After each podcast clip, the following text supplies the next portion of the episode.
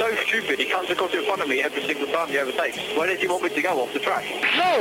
Stop talking to me in the braking zone! Better things are possible. Welcome to the IndyCar preview episode of Motorsport 101.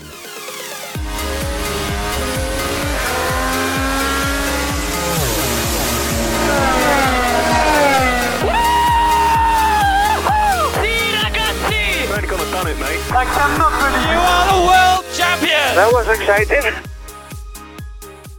Welcome back, ladies and gentlemen, for the season finale of hashtag season preview season. You love to see it. Welcome to episode 235 of Motorsport 101. I'm your friendly neighborhood host, Mr. Andre Harrison, and we are here for the 2020 IndyCar season preview. The last of the big three we cover on this show, and we'll be getting deep into that very, very shortly. But amazingly, we recorded episode 234 on Wednesday, the 4th of March, and somehow there's yet even more news to, to get through in the two days since then. It is kind of a funny how these things turn out. And also, to cover all the news and to cover this season preview, we have for the first time, I want to say, since the Centennial Cup, it's a five person booth, ladies and gentlemen. It is a big one here, folks. So let's run through all the names real quick. First up, Ryan King. Hello, sir. Hello, let's not talk about basketball. No, no, let's talk about basketball. How are your Knicks doing these days? Um, uh, the team seems like it is actually on the verge of collapse now. Sounds promising, as always. RJ, hello, sir. Hi, uh, don't talk to me about hockey. Well, why, why would you not talk to you about hockey? Um, my my team is middle of the road at best. This was supposed to be our year. Has this become like Sports Team Supporters Anonymous all of a sudden here? It's like, hi, I'm Ryan King, and I'm a New York Knicks fan. Oh, and everyone just sighs in a circle with deep discontent. it's not promising. Our Hello, my Cam. favorite striker blew his ACL last week. Uh, Joseph Martinez, I did see that. It was even sad when I saw Almiron score for Newcastle. He did the other half of the fusion dance, and it made Bring me, back my made me sad. bring back my son from Newcastle Hell. Oh dear. Joining the sports sports fans anonymous dog pile here is Cam Buckley. Hello, sir. Don't talk to me about baseball. Someone Thanos snapped the Red Sox.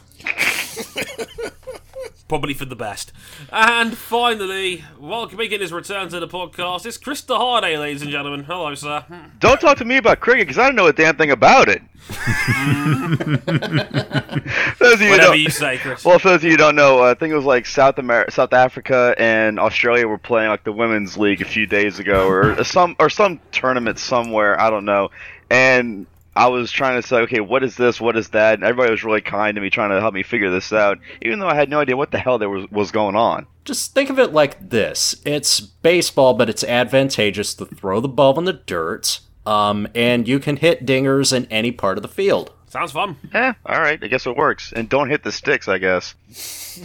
That certainly, uh, that that certainly wouldn't hurt.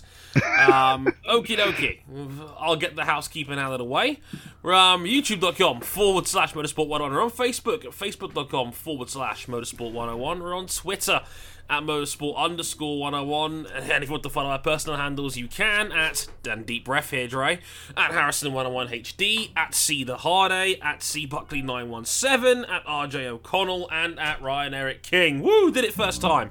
And if you, really, really like us, you can back us financially on Patreon. Patreon.com forward slash motorsport 101. $5 gets you early access to all of our shows. $10 gets you into the supporters club of our Discord server where you can listen to these episodes live as they're being recorded and interact with us in an exclusive chat. It's a fun time for all involved. Shout out to the audience as always. Thanks for listening in. Hope you enjoy your Friday nights. Um, this, this should be fun to say the least. And of course, you can find all those details and a whole lot more on our website, motorsport101.com, where all our videos and all our blog content is up there as well. So thanks to everyone for supporting us. Much appreciated as always. And uh, yeah, oh, by the way, we have a Discord server where we record all these shows. If you want to get into that Discord server for free, you can just ask one of us hosts and we'll, so- and we'll sort you out. That's me, Cam, RJ, um, or King as well. So just DM any of us if you want an invite to that. But remember, the, the Supporters Club to listen to the shows is a $10 backer level on Patreon. Right all that all that out of the way, let's get into the news, and we'll um, do, we don't need a musical break for this one. We're gonna get straight into it here. We're we're ramped up on this one this time round. So we're starting off off the top with great news. There's been even more coronavirus postponements and cancellations. Hooray! All right. COVID 19 marches on. We are down with the sickness, ladies and gentlemen. Oh, wah, ah, ah, ah. And we have another. Uh, unfortunately, we have a, another not so healthy scratch. This time in Formula E, the Rome E Prix's been postponed, and according to those in the know, it probably will not be rescheduled. King. Oh. Yes, it is looking like Rome is postponed. Highly unlikely you'll find a place on the calendar this season, though the uh, it is looking very likely that there will be a replacement E-Prix at Oh? Valencia. Oh, the uh, the straight track. No, the the permanent circuit. Ah, ah, okay, I see. Yes, because most of the equipment's already there, because that's where Formula E tests. Like, though uh, fans will not be able to attend, it'll be a closed door race if it happens. So, in other words, unless you're part of the press or, you know, working for the teams or any other essential function, you ain't getting in. This is the second event to be canceled, to be postponed and or canceled on the Formula E calendar this season. Both due to uh, COVID 19. And there may be more Paris, Seoul, Jakarta, Berlin, who knows? New York. I hope not New York. Indeed. Um, on top of that as well, we got a more we got a little bit of an update on the MotoGP situation. There was a sit-down interview with Carmelo Ezpeleta um, as part of a press conference talking about the situation at large. They have found a new date for the Thailand Grand Prix that was previously postponed. It was meant to be round two in in the championship um, in three weeks' time, but uh, fortunately uh, that has that has been moved. But they have found a new slot for it. It is now going to be on October the 4th, so pretty much where it was last year, um, just before the flyaway starts. Um, to accommodate this, they've now they've now brought Aragon forward a week, so it is now a back-to-back double header um, with Aragon on September 27th now and Thailand on October 4th. Ooh, that's going to be a tight turnaround.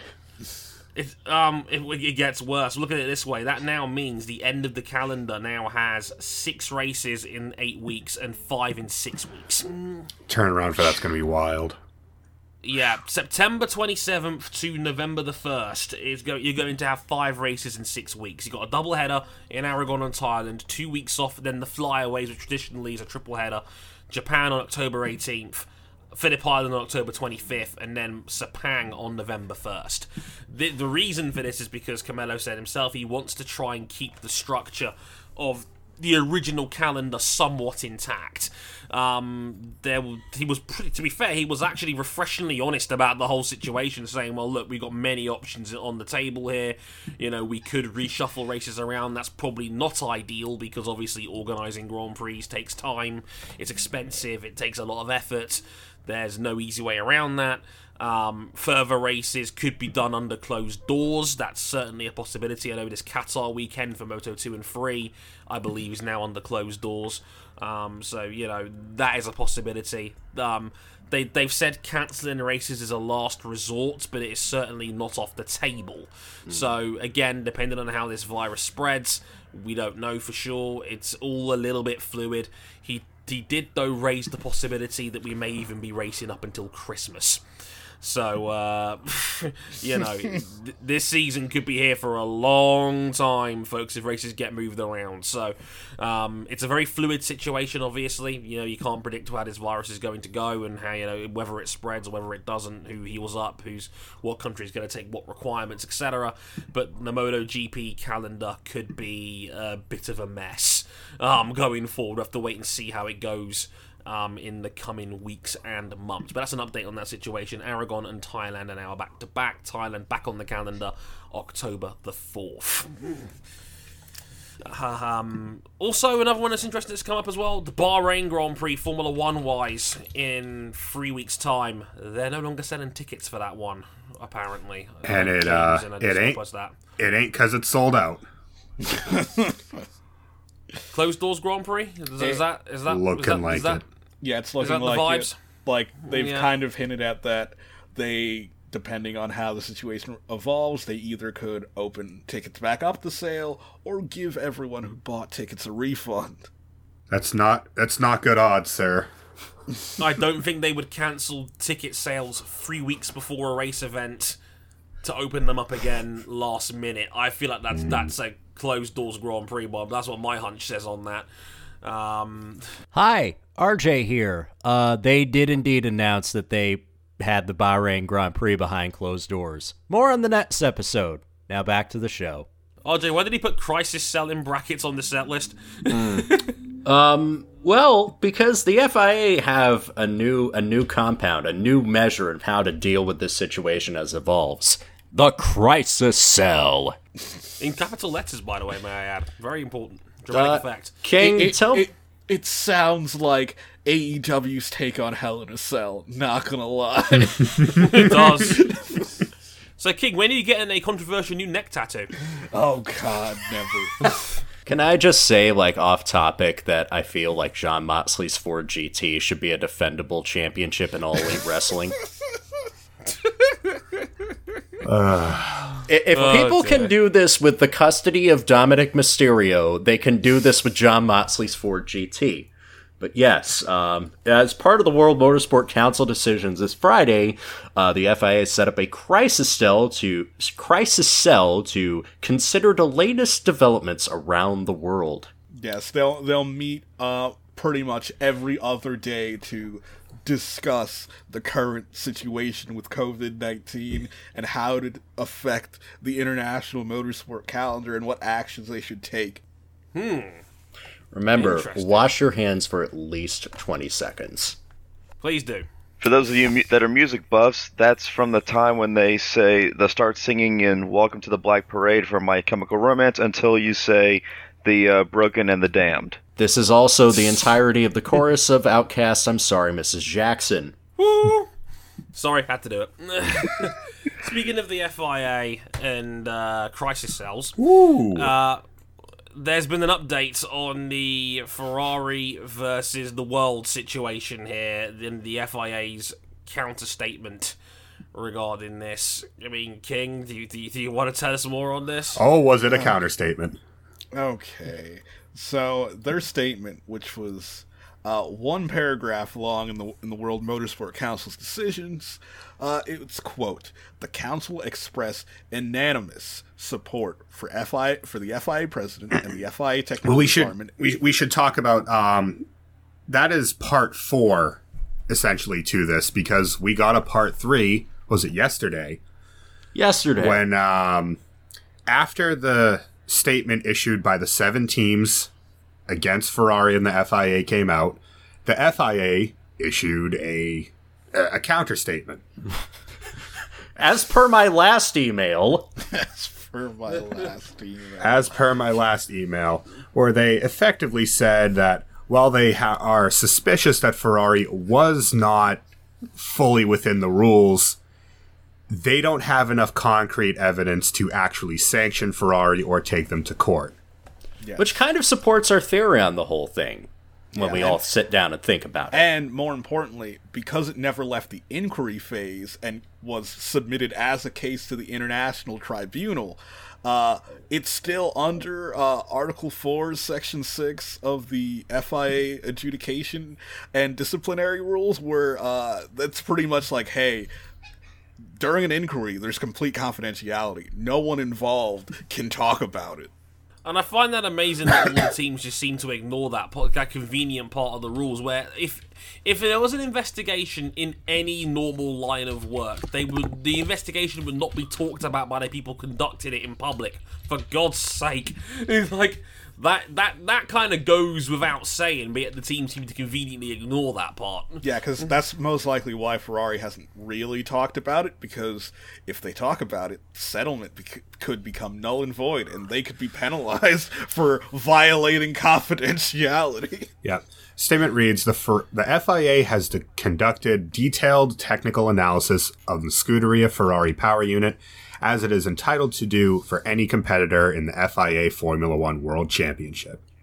The extensive and thorough investigations undertaken during the 2019 season raised suspicions that the Scuderia Ferrari PU could be considered as not operating within the limits of the FIA regulations at all times.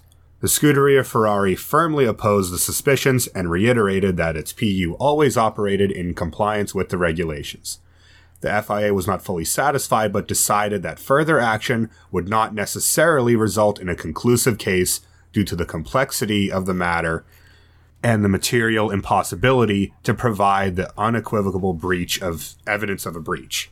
More or less, while they think Ferrari might be doing something, they literally had they can't prove it with the Yeah. current measurement conclusive systems they have. Yeah, the FIA f- pretty much believe that they can't prove that Ferrari, you know, violated the rules beyond a reasonable doubt. Yeah, it's like it's like any video review situation in any sport. Yeah.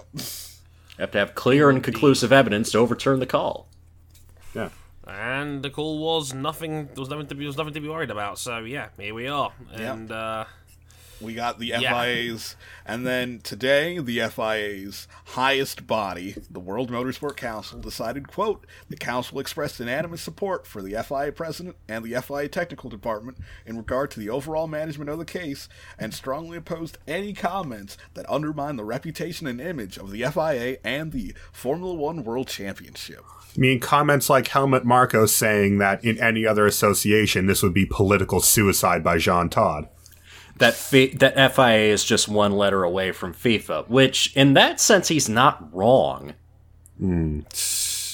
technically, that is true. If you, if, you, if, if you if you are playing Scrabble, you do need one extra F or a blank tile to get from, from the FIA to FIFA. As Stephen A. would say, if- you're not wrong, but you didn't have to say it.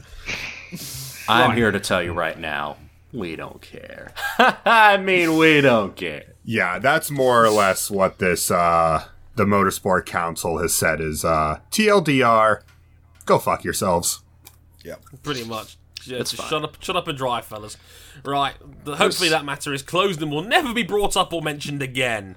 Listen Probably about it more on next week's Motorsport 101. Yeah, probably. Yeah. Um, Speaking of potentially unpopular decisions from the World Motorsport Council, we'll talk about the one that is very popular to us, but King, financial news and goings ons. Remember, we are the most trusted uh, financial news source when it comes to Formula One. It's true. It's true. Uh, let's see. Well, they decided to make a couple amendments to the upcoming financial regulations that give, uh, basically the referees in this realm a lot more control, where the cost cap administrators have been given the power to request at any time, either remotely at or at the team's premises, uh, you know, access to their financial records.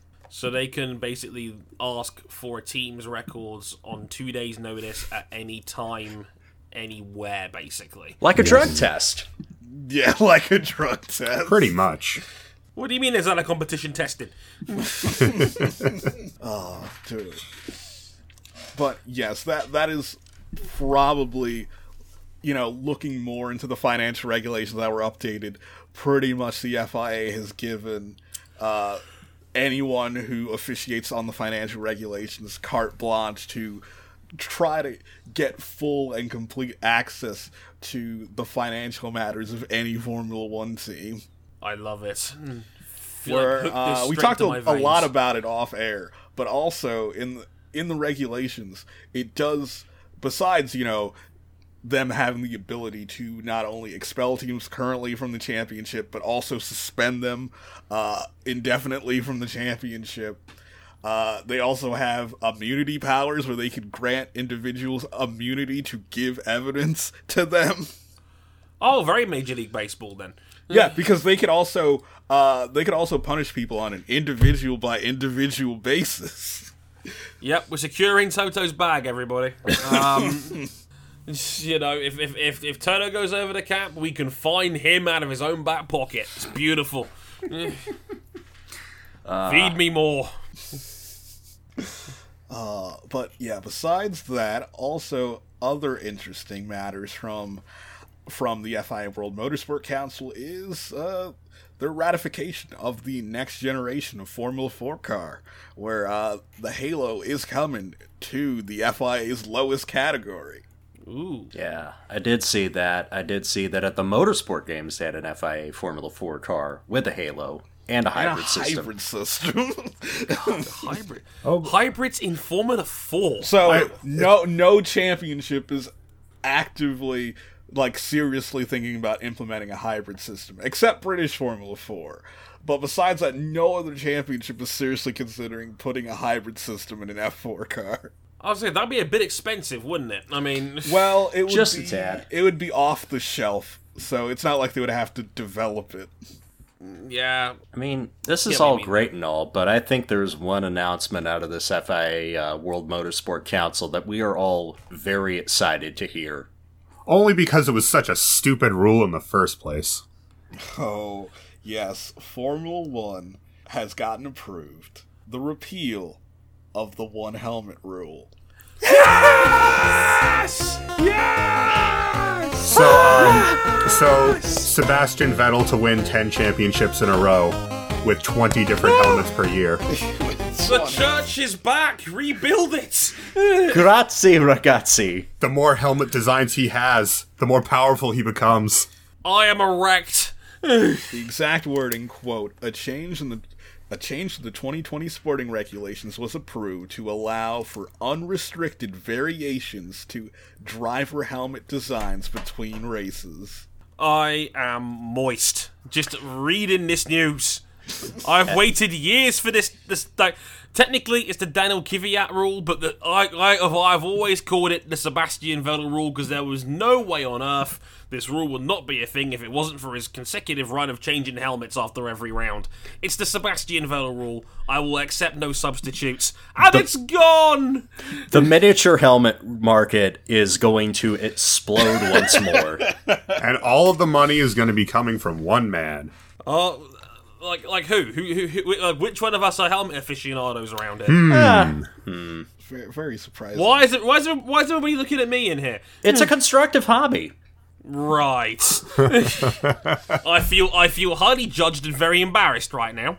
Yeah, Um, I'm gonna miss Seb's German German helmet design. Oh, I'm sure he'll, uh, He'll put a new twist on it every time. yeah, that's what Just I'm like- thinking is that he'll have that base design with a new twist on it every single race for the rest of his career. You'll love I'm to down. see it. You'll love like to see Coda, it. it stars and stripes. yeah, it's America. We'll, we'll we'll make it seasonal. Oh boy, having national pride in America. No, that never happens. Having national Not pride in a lot of other places, for that matter. Hmm. Yeah, we, we, we, we're gonna make a giant sausage helmet and uh, name it the Brexit helmet. and That, that'll work. Um, Just as long as it's not vegan sausage. As long as the design isn't that of COVID 19. That's Italy. Oh. and to be fair, it, it could be worse. It could be the Grand Tour naming a track after Ebola. What? I, the Ebola There's drone is the to this. pinnacle of track design. it's the pinnacle of track design. It's the pinnacle of, of cheap second-rate horseshit compared to the old show. Anyway, Should we get to the There best? Should we get to the best? Uh, the big news that we have not covered yet. A word? A word. Former NASCAR CEO Brian France has filed a lawsuit against the operator of a parody Twitter account that goes by the name Drunken Brian France. the, the litigation was filed in Stamford, Connecticut on February 28th and alleges that user John Steele is impersonating, harassing, and targeting the third generation former NASCAR leader. And the suit is asking for a trial by jury and seeks damages in excess of $15,000. The biggest re- uh, reveal here Brian France lives in Connecticut. I was gonna say like Stamford, Connecticut. Like, so, like I was saying, was Vince McMahon running this parody account? Yeah. Oh my! More more NASCAR news. Ryan Newman is back in the garage. Woo! Yay! I'm very glad to hear this. Yeah. That's awesome news. Good yeah. to see it. As well, NASCAR is cutting it down. We now have Daytona Speed Week. Just a single week.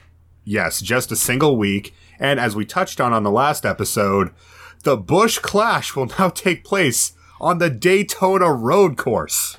Oh boy. So, so you're telling me the invitational race for last year's pole winners, you mm-hmm. know, who probably most likely won pole on an oval, will have their invitation only race on a road course. You're goddamn right. Yeah. And not that's- only that, mm-hmm. this will not take place with the new Gen 7 cars with far more advanced suspension, transmission, etc.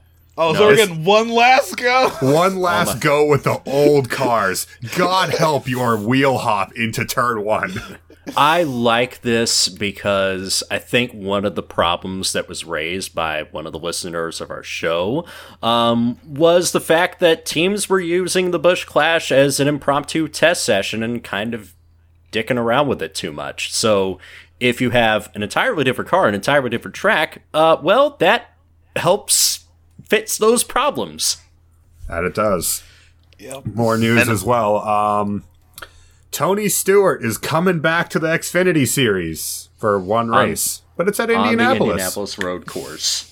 Yep. which is wild to think about how we have two modern day Hall of Famers who have made recent Xfinity Series intermediate class debuts. This would be kind of like, okay, Ki- uh, Dre, just imagine like Colin Edwards just like came back out of the blue to just run as a wild card in Moto 2. Or, or Fernando Alonso made his debut in Formula Two. That would be weird. that way he could literally say GP2 engine. But it's but it's not even a GP2 engine anymore.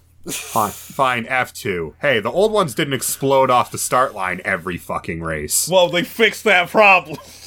I still Oh, have good. no, I'm, I'm glad they did. I still have no respect for Mecachrome. They're trash. But you know, on the subject of wild cards, Dre, Yes. The worst kept secret. The the like probably the worst kept secret in MotoGP that was left on the table after a hectic silly season. We all we talked about it earlier in the year about, Jorge Lorenzo coming back as a test rider to Yamaha. He was always coy about that, and uh, he's he's teased it, and it is now official. Jorge Lorenzo will return to MotoGP as a wild card at a Catalan Grand Prix at Barcelona in May. Um, I, I, I don't even know what to say on this one. It's like, am I the only one here? And this is this is me maybe being contrarian, which never happens on this podcast. like, it takes some of the emotional edge off his retirement that was only seven months ago. I mean, not even seven. I mean, shit, this was November, so you're looking at what. Four months ago, he announced his retirement from the sport, and now he's coming back as a wild card because he can ride a Yamaha. I just, oof. Can't miss you if you're still here. I saw this coming as soon as he was announced as coming back to Yamaha. Like, if he is not literally crippled, and he spent most of last year literally crippled, if he can get on that Yamaha and he's fast, he's going to come back for some races. Yeah. And he did. I'm I'm actually very glad that he is in a spot where he feels mentally and physically up to it again. I didn't expect for it to be so soon, if at all. Uh, I would have been content for him just to enjoy retirement because heaven knows he's earned it. But I hope, now that he is announced, that Jorge Lorenzo actually crushes it. And hell, depending on how many races get wiped from the calendar, we could be in Catalonia and he could be a championship contender after his first appearance. Look, I, I, I'm cynical. It just makes me think like the whole retirement was a stunt to get out of Honda's contract. Of course it was. That's, Of course like it was. like that's what this whole thing smells like to me, and I'm glad I'm not the only one thinking that because I don't want to come across like I'm like the only man in the room that's pointing out the enormous blue-colored elephant in it. But um, I say, um, What do you think Alberto thought when this was announced? He probably he, he probably pulled out what was left of his hair, which isn't much at this point. I, I was going to say your uh, diminishing returns there. Yeah, that, that- very much a law of diminishing returns. But you know, Yep. like I like you said, like like you say, RJ, good for Lorenzo. If he's if he's up to it mentally and physically, then more power to him. People will file out for him. He is still a remarkably popular man. He lives like just down there. He's a massive Barcelona fan.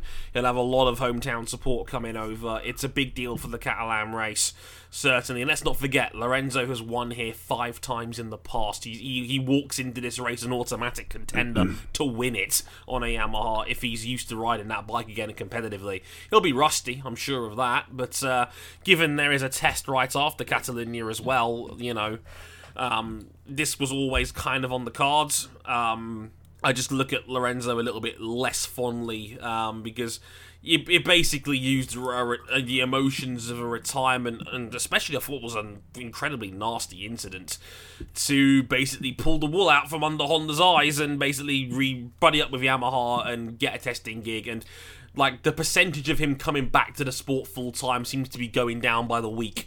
Uh, so you know, it's it's a bit snaky from me on that one personally. But like like you say, more power to him. If he wants to come back, he's more than entitled to. If they're going to give him the opportunity to, and they will. So you know, of course, it's it's Lorenzo. Why wouldn't they? Um, so yeah, you know, Lorenzo's back. So that's you know good for him. Um, even if it's just for one round. One more. One more big piece of news. How big we you tell? talking? It's thick news. Thick with 38 C's. Prototype convergence has been ratified. Whoa, we can no. go home now. Nobody Yay. didn't pull out. Let's move on. Uh, when I when I thought you were about to mention like thick with 38 C's, I thought it was going to be about that drawing of the McLaren diffuser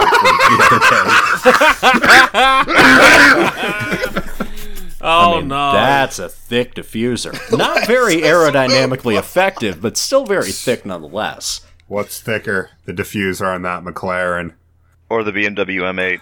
or the BMW Mm, M8? mate. Oh boy. Finally, So- a worthy opponent. Our battle will be legendary. I, li- I like that this was like kind of the thing that we passed along to each other, just like in secrecy. Like, here, look at this. You, you want to see it? It's hideous. I hold RJ responsible.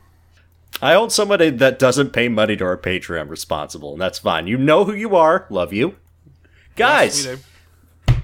do we want to talk about some damn Indy cars? I want to Yes, talk about do. some damn Indy cars. Ooh, it's time. Let's do this. for the most anticipated season review of them all after this quick commercial break for some music. Not without any commercials in. My bad. We will talk about the 2020 IndyCar season preview.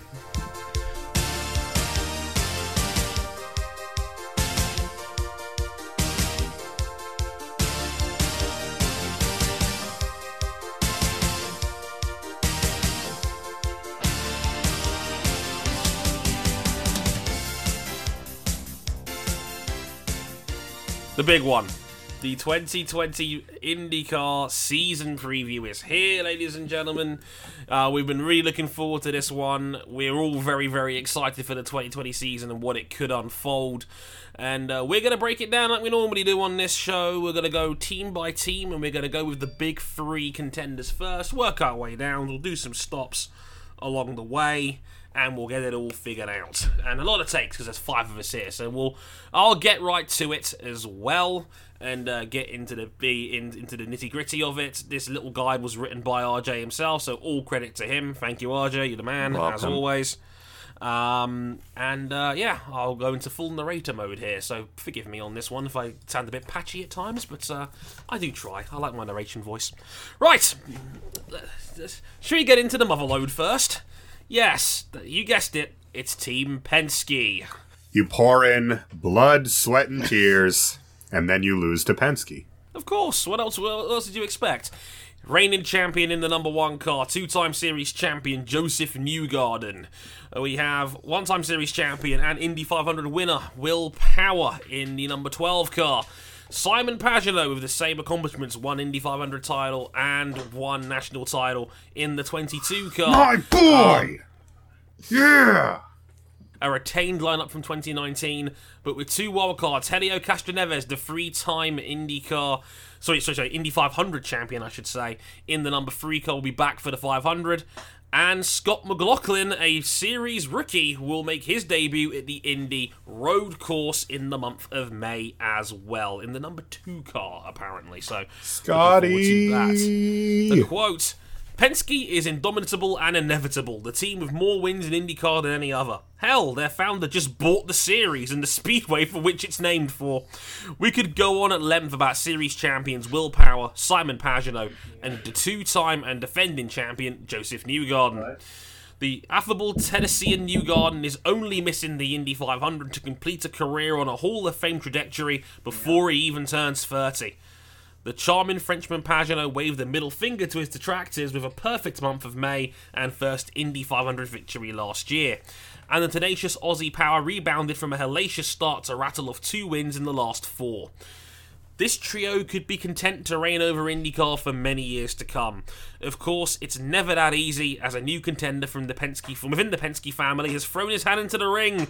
The two-time and reigning Australian Supercars champion Scott, I'm not got an award named after me, McLaughlin, will race at the Indianapolis GP, and potentially more, with the goal of a full-time IndyCar switch in the very near future. Will the spectre of Scotty crank up the pressure for Penske's current full-timers?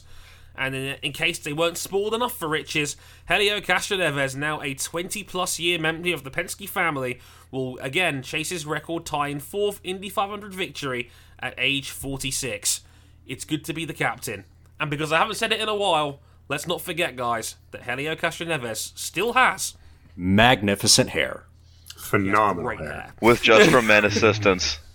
No! Stop ruining the illusion, Chris! The illusion is half the battle, Chris. That's It's like Shaq's new hairline. We don't talk about Shaq's new hairline. Oh, Lord. I didn't know Thanks, he had a Dwayne. hairline. Uh, all you need to know is he lost a bet to Dwyane Wade. He had to grow it out with, with, with some marker pen by the looks of it. It's like Moses parting the Red Sea. but, uh, lads, let, you know, I think this Penske section is going to be brief about it from a performance standpoint. I know it, you know it. They're the best team in the sport. They have the best driver lineup in the sport. You know, they have all the resources in the world. They are the juggernauts, and long may it continue. Uh, but I think it's worth discussing the big McLaughlin in the room. Oh, yeah, that's what I was getting to. The big McLaughlin. That's what she said. Oh my god. Yeah, I thought so she said ne- uh, plucked her in first, gave us some jandal, and fuck yeah.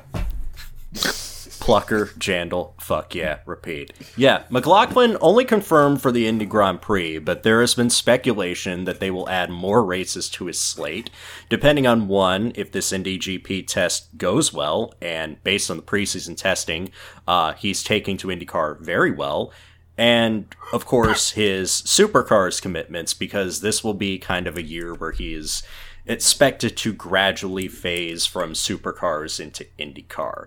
Now, the interesting thing is, let's say Scotty does commit to a full time season. Do they add a fourth full time car, which Penske has done before, or are they looking potentially to replace one of their three drivers, which would seem absolutely ludicrous because they're all still really good?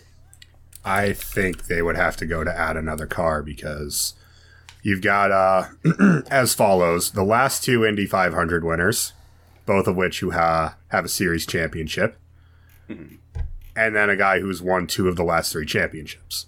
I don't know, man. Why would Pen- why did Penske go go down from four cars to three in the first place? Well, they got rid of Montoya and never replaced. They got they specifically they pushed Helio Castroneves to part time duty. That's why they scaled back in the first place.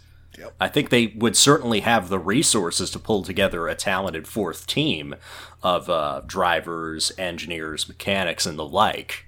I mean, if we're talking resources, Penske has more resources than literally everyone. They own the series. They own the sport. Yeah.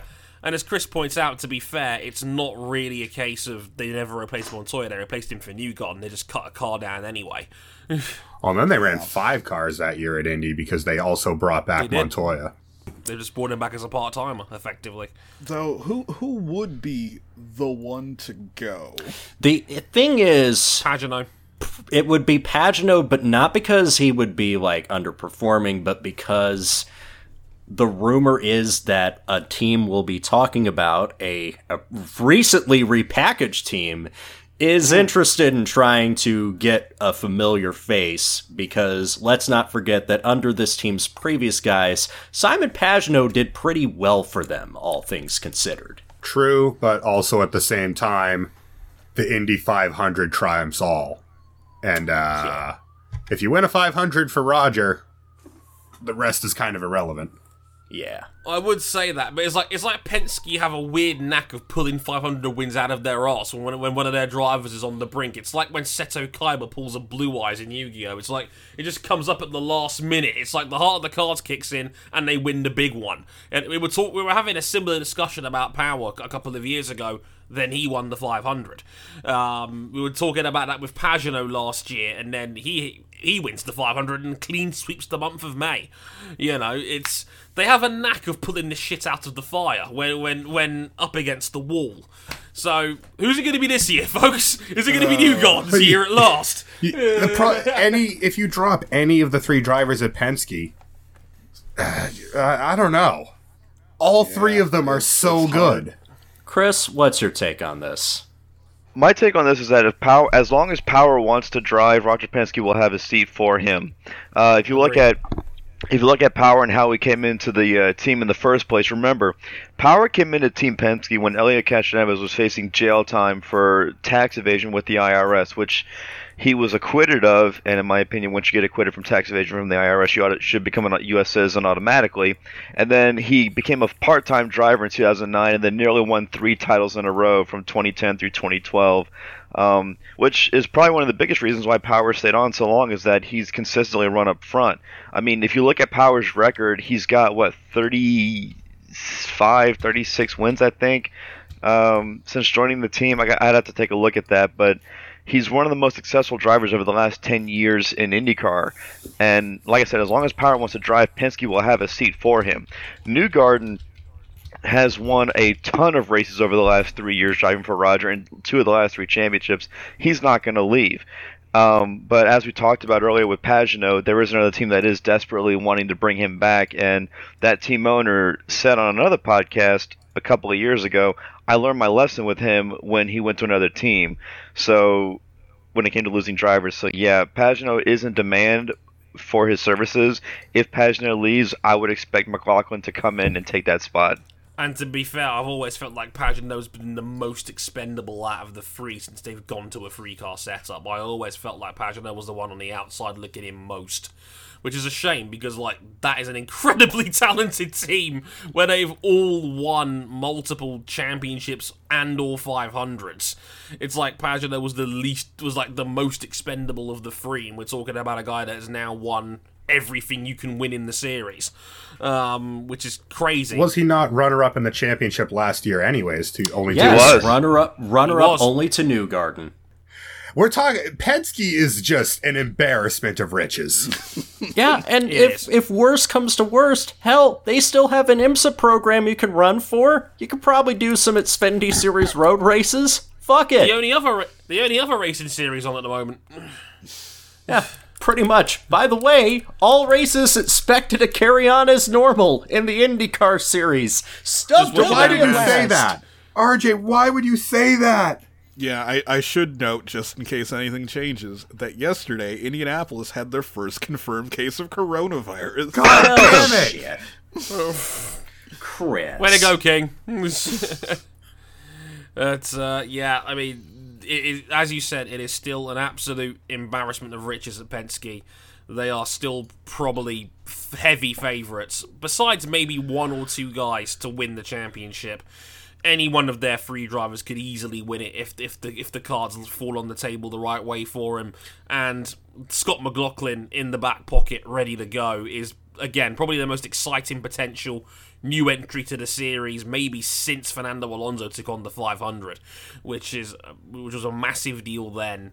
Um, and it just the the excitement when the initial announcement about McLaughlin driving in IndyCar at Indianapolis later this year was massive on social media. It, it blew up. If McLaughlin puts on a show uh, at the Indy Grand Prix like he did at at uh, Adelaide in 2014, he will instantly become a fan favorite, like how Robert Wickens did at St. Pete in 2018. I can, I would put money down on that. And Trace and True Bookie, you would take that money. I know.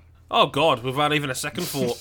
Um, and that's not getting into uh, their wild card for the 500. Uncle, three-time Indy 500 winner, he who has magnificent hair, Helio Castroneves, still going for number four. Yeah, is, is, this his year? Is this his year to to to to break into that iconic club? Can he get his fourth 500 win? It'll be tough. It's time to climb. The, the problem is, is that when we're talking, I mean, well, other than 1995, but we don't talk about that year with regards mm-hmm. to Penske. Um, mm. He has three of the best drivers in the sport in the same team to go up against. It will be tough for him to even distinguish himself amongst his own team. And the last couple of attempts have not been as fortunate to where we were actively wondering is he done chasing it with Penske? Yeah, because since his second place only to Taku in 2017, um, yeah, you're right. It's really not gone well. At least this time you won't have to worry about getting sent to the Shadow Realm by Harry Tincknell. Oh, God. 24 hours! 24 hours, man! 24 hours. I'm really sad that this is the last year of the Penske games, too. But I can oh, understand. God. They got resources to dump into, you know, owning the series and the speedway. It happens. Get the IndyCar games. Yeah, That's... in fairness, no matter who wins, even if Penske loses, Penske still wins because he owns the series now. Whatever happens, Penske wins. Oh dear. So yeah, there's Team Penske in the nutshell for you folks. Still favourites, still all the resources in the world, and uh, yeah, all the deliciousness that comes with that. Right, Chip Ganassi, ladies and gentlemen. Ooh, I, th- I think I got this one. I got this one. Go on, King. It's all yours. Yep, Chip Ganassi Racing. This year they arrived with a three car lineup. Back in the number nine again, Scott Dixon, five time series champion and a one time Indianapolis 500 champion. Also back, number 10, Felix Rosenqvist. And new car in the number 8, Marcus Ericsson, coming over from uh, Schmidt Peterson, now Arrow McLaren. So in the preview it says Chip Ganassi's Chip Ganassi Racing's three decades of IndyCar success will surely continue into 2010, and it all starts at the top with Scott Dixon. 2010. Forget Ronaldo. As we like oh to call him, Scott Dixon, Eternal. Eternal will surely continue into 2020, and it all starts at the top with Scott Dixon. Forget Ronaldo, Shearer, and Zlatan. Dixon is the best number nine in the game. 46 victories, more than anyone but Foyt and Mario Andretti, and five national titles, more than anyone but Foyt. 15 consecutive winning seasons, 115 podiums, and over 300 starts at the dawn of his 20th season. The Iceman is IndyCar, simple as. And there's no inclination after finishing in the top four of the standings for the 14th time in his career that he's going to diminish. Two super suites join Dixon, on one side is the reigning IndyCar Rookie of the Year, Felix Rosenqvist, who nearly nicked a win off of Dixon in his rookie year, and is poised to break through in a big way come 2020.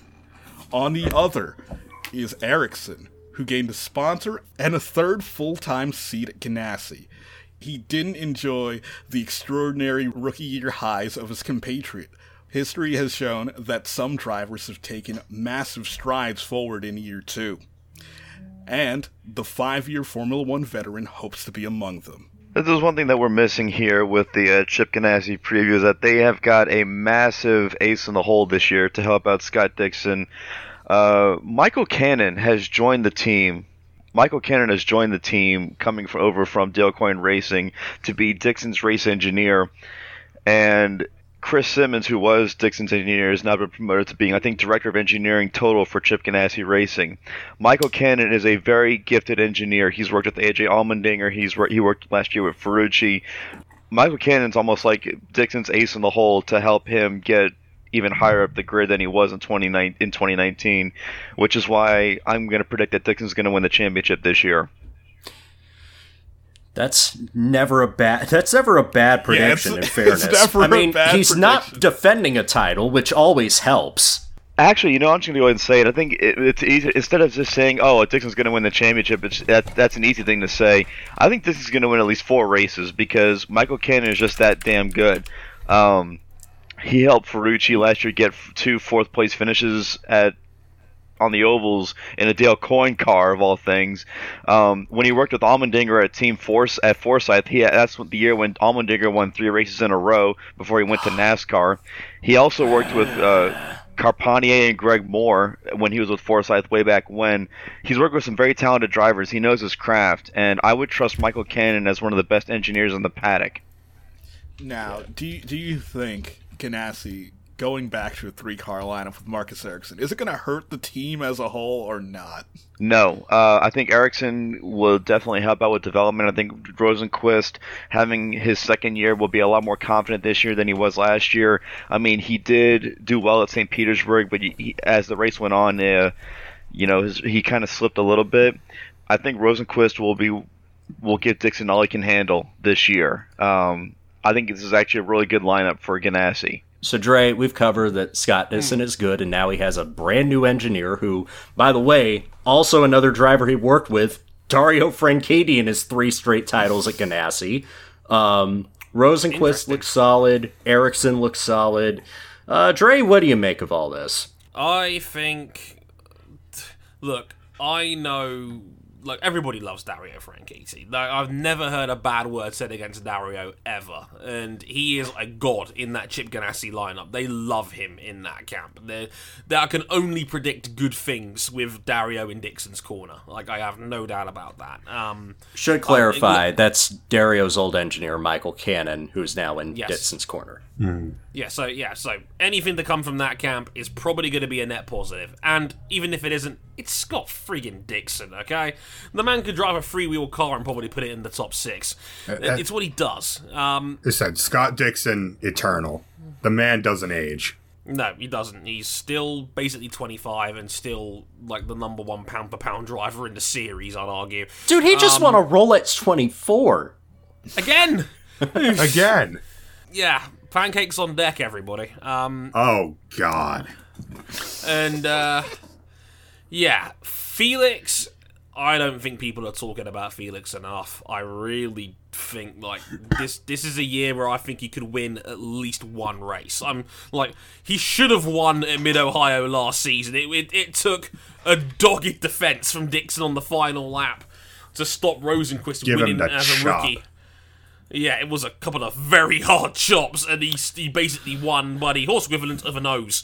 Um, so yeah, it was an incredible like like Felix was was incredible the second half of last season because uh, like around like Detroit sort of time, we were having questions about Felix, and it was fair to ask those questions about Felix, and he turned it up in the second half of the season. He was superb, um, making fast sixes, getting in the top five and six on a semi-regular basis. Again, like I said, should have won at Mid Ohio. Was very unlucky not to have won. If that race was one lap longer, it's probably a different result.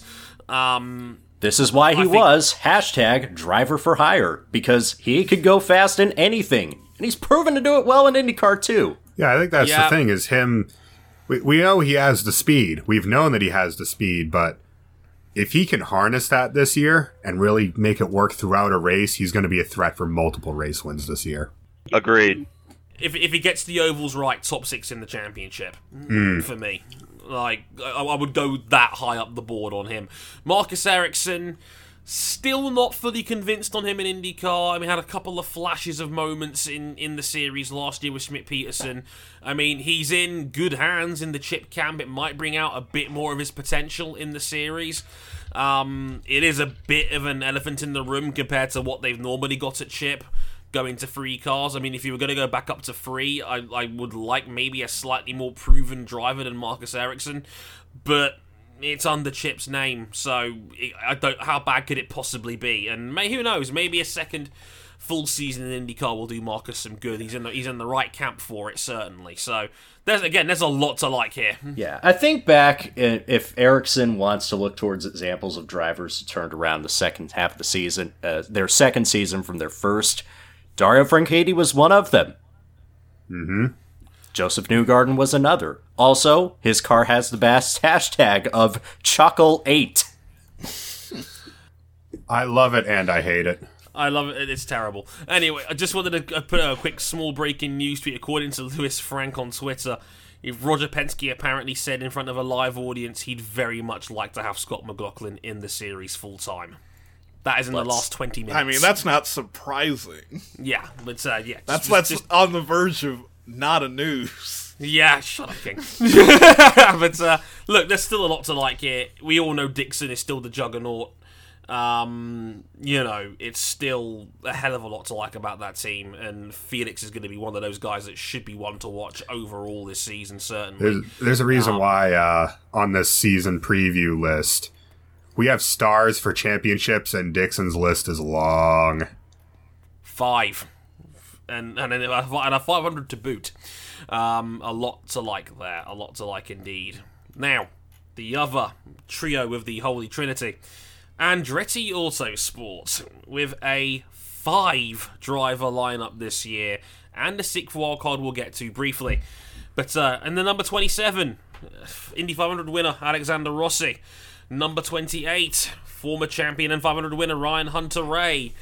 New addition, number 88 into the official outfit. Colton Herta is back, everybody. Infinity Gauntlet not included. Uh, number 98, Marco Andretti is back, as was number 26, Zach Veach, and a wild card for three races at least in 2020 in the 29 car. Your boy! The, the mayor, James Hinchcliffe, is back, ladies and gentlemen. Hooray! In some races, Andretti Autosport might field a quarter of the grid. Even the high volume hasn't diluted their potential. All five of the full time drivers at Andretti Autosport and their various partners are Americans, young to old. Alexander Rossi is slotted into the role of number one driver at Andretti. Fearless, brazen, and confident. Ryan Hunter-Reay, wise of experience, isn't entirely content to fade into the sunset. Marco Andretti still trying to make good on his family legacy and snap the Andretti curse at the 500. Zach Veach, younger still and trying to break out of anonymity. And then you add 19 year old sophomore sensation Colton Herta, driving with the poise of a champion already. All five drivers are in various stages of their careers, and all five of them have something to prove to the world in 2020. For Rossi, it's mainly about closing the deal on his first championship after two close calls in 2018 and 19. For Herta, it's a matter of building on his rookie season and victories in Austin and Laguna Seca. For Hunter-Reay and Andretti, they just want to be able to still perform at a high level, and Veach is trying to prove he's not a bust. Then add James Hinchcliffe to the mix after a turbulent off-season. The People's Champion of Canada will be will be glad to be back with Andretti for the first time since 2014, and IndyCar fans will be glad to see him race, even if only part time for now. The um, the Armada has arrived. Five Americans and a Canadian. Oh boy it's an onslaught of home of home nation pride at Andretti here, and you'd well, think, you'd think Andretti Autosport would actually have bought the uh, they would have bought the series with how many cars they're entering for some races. As, as as RJ alluded to in his preview, in some cases they will have a quarter of the full time grid.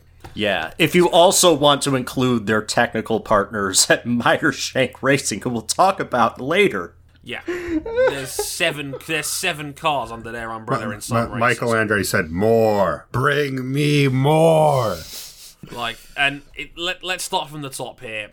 Alex Rossi, is this going to be third time the charm for him for the overall national title now? Because this is this this one has eluded him a couple of times now, and he's been very close the last two seasons, but pipped to the post um, very narrowly um, on two separate occasions. Is this the year Rossi finally puts it all together?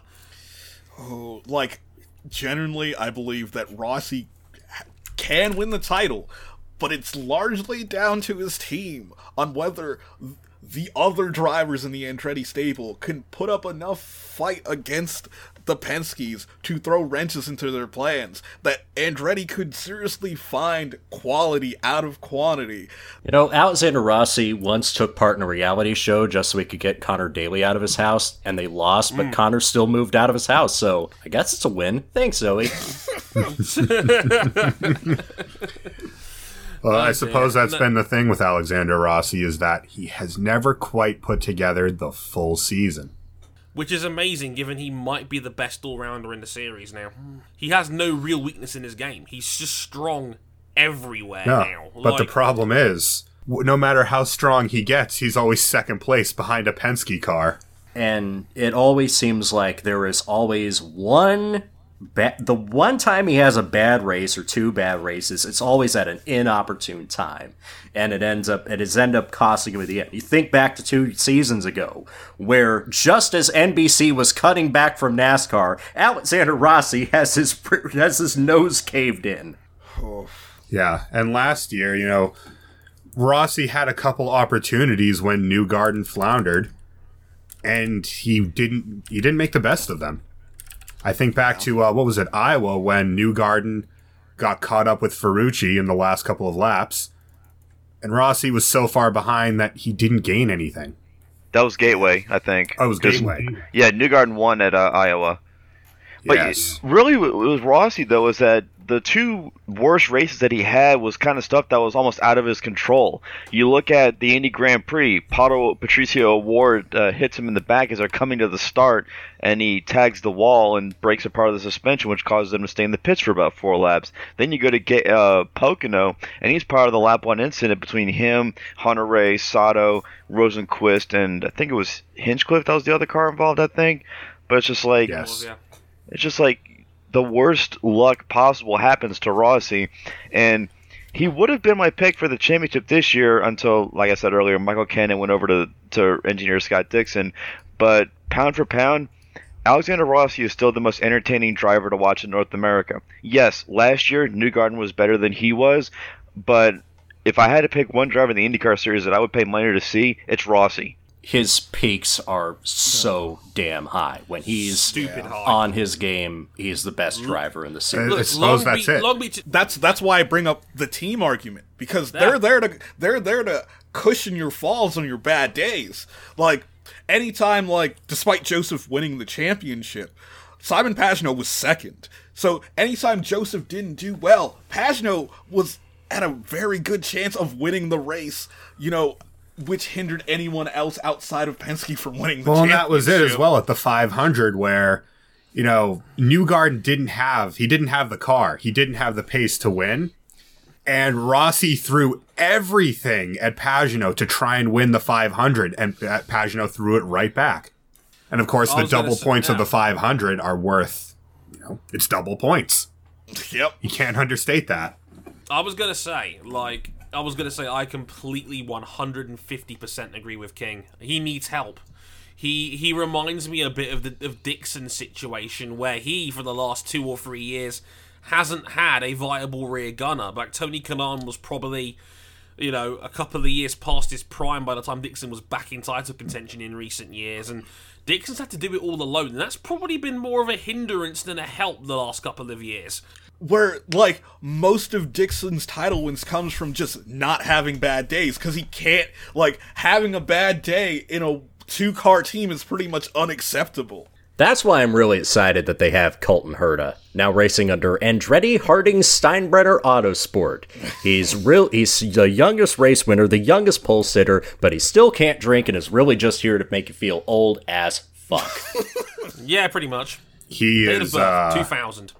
Uh, Colton Herta already drives like a champion. I know it's recency bias because the last uh, time we saw him was him bending the field over his knee and spanking them at Laguna Seca. But even damn. so, look at look at the year he had last year, and he got he got you know retired out of the 500 through no fault of his own. His car failed, and he was the fastest car. He was consistently in the top five all the way through Indy 500s, all, Yeah. all through the week of the the 500 itself. He was probably he was had the a top fastest Honda. five car at work. Yeah, he had a top five car underneath him, no doubt about it. He would have had a complete season if it if he had a good 500 underneath him, and he was he was the first retirement, and he was that was super unlucky on his part, um, because Herta is an outrageous talent. Like Jesus Christ, like with a full with full Andretti back in, look out! Like, like Yeah. you should you should be aiming for top six in the championship because if he if he has it dialed in, he wins. Like that's like there's not many That's people you can say that about in this series. And this is a, this is one of the most talented IndyCar fields, top to bottom, we've ever seen. There are eight or nine dudes who, on their day, can win races comfortably. Uh, I- at a I- canter, you know, anyone in a Penske, Rossi, Hunter-Reay. I think in terms of Rahal. sheer talent, he's the most talented rookie to come into the sport since Rossi. That's fair. That's completely fair. And then, and then that's the thing. Like th- that's the scariest thing.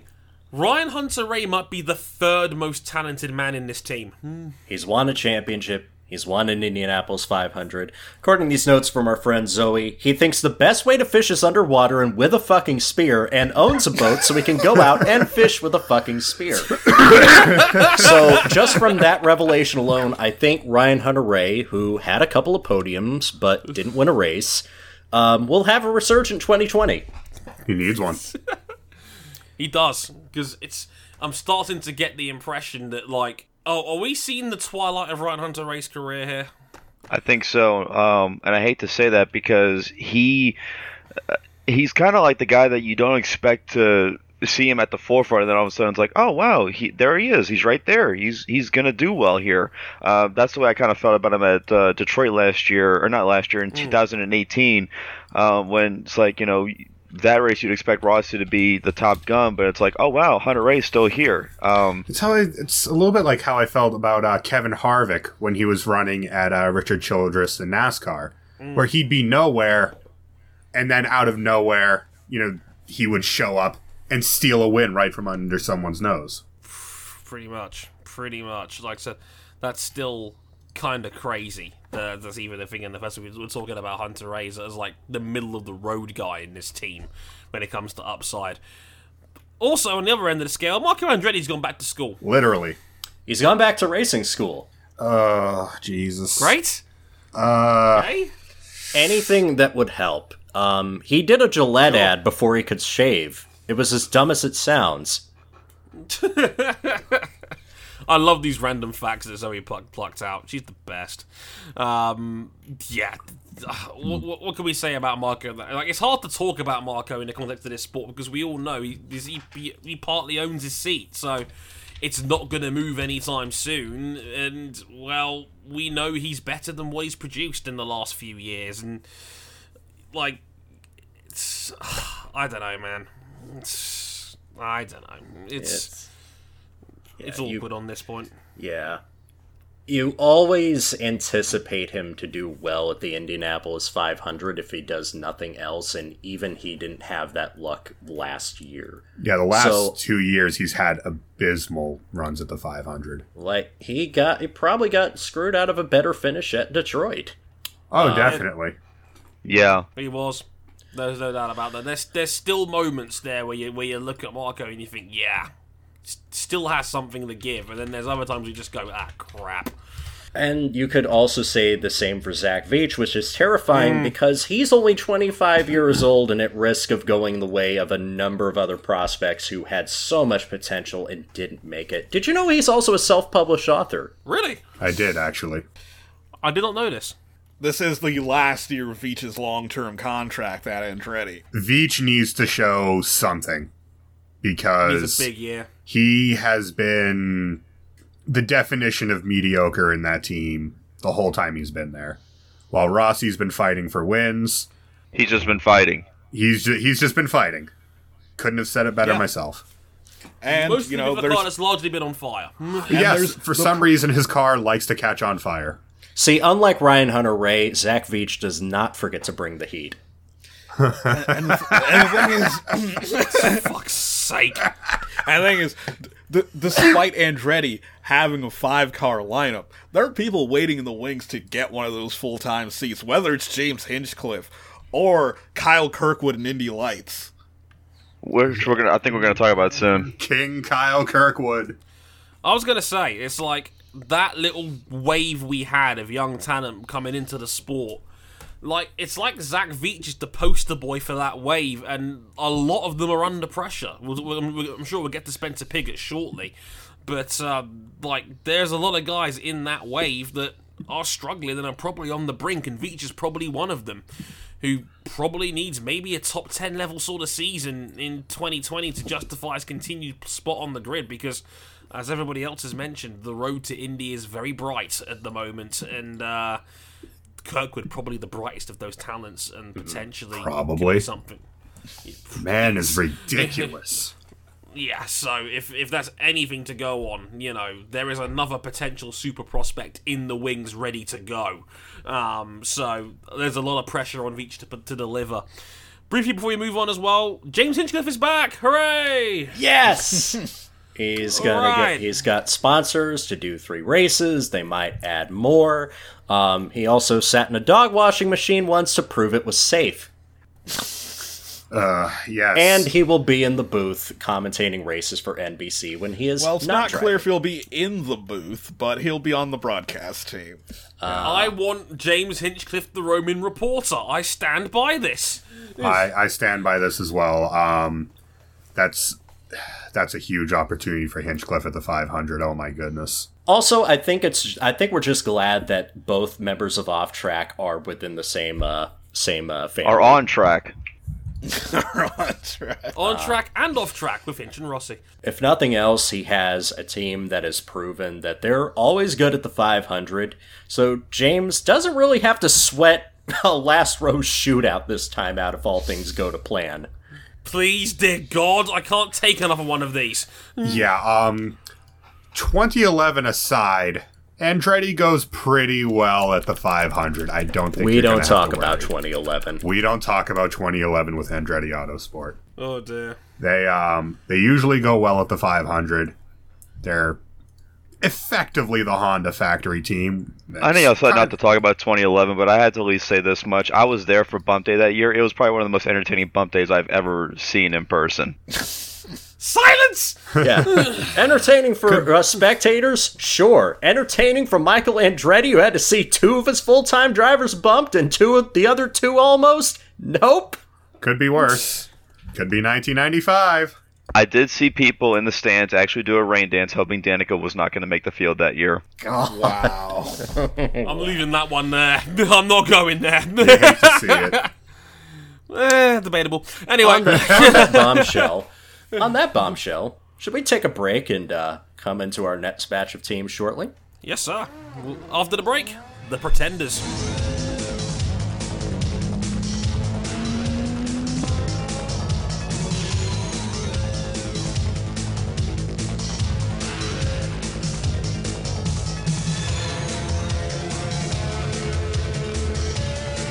Yep, it's the Pretenders, everybody. And first up on that list is Arrow McLaren SP team, Schmidt Peterson itself, and a whole new lineup for 2020, which has totally not been talked about at all lately. In the number 5 car, Patricio O'Ward with a brand new team, and in the number 7 car, the rookie Oliver Askew, with Fernando Alonso making his return to the Indy 500 as a wild card in the 66 car um, in the month of May. Uh, a radical overhaul of the former Schmidt Peterson Motorsports has created Arrow, Arrow McLaren SP, a collaboration between Sam Schmidt and Ric Peterson and McLaren, who've built Indianapolis 500 winning cars once upon a time in their history. It wasn't without controversy for sure, not after McLaren's 2019 Indy 500 debacle, not after the ousting of veteran James Hinchcliffe. For the full season, Spam have learned have leaned into the youngest two-car lineup on the grid. Patricio O'Ward is thankful for certainty after a tumultuous 2019 season spent bouncing all over the world.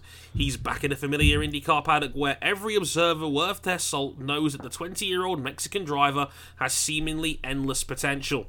Swedish American rookie Oliver Askew arrives as the reigning Indy Lights champion, giving Spam the last two champions of IndyCar's top developmental series.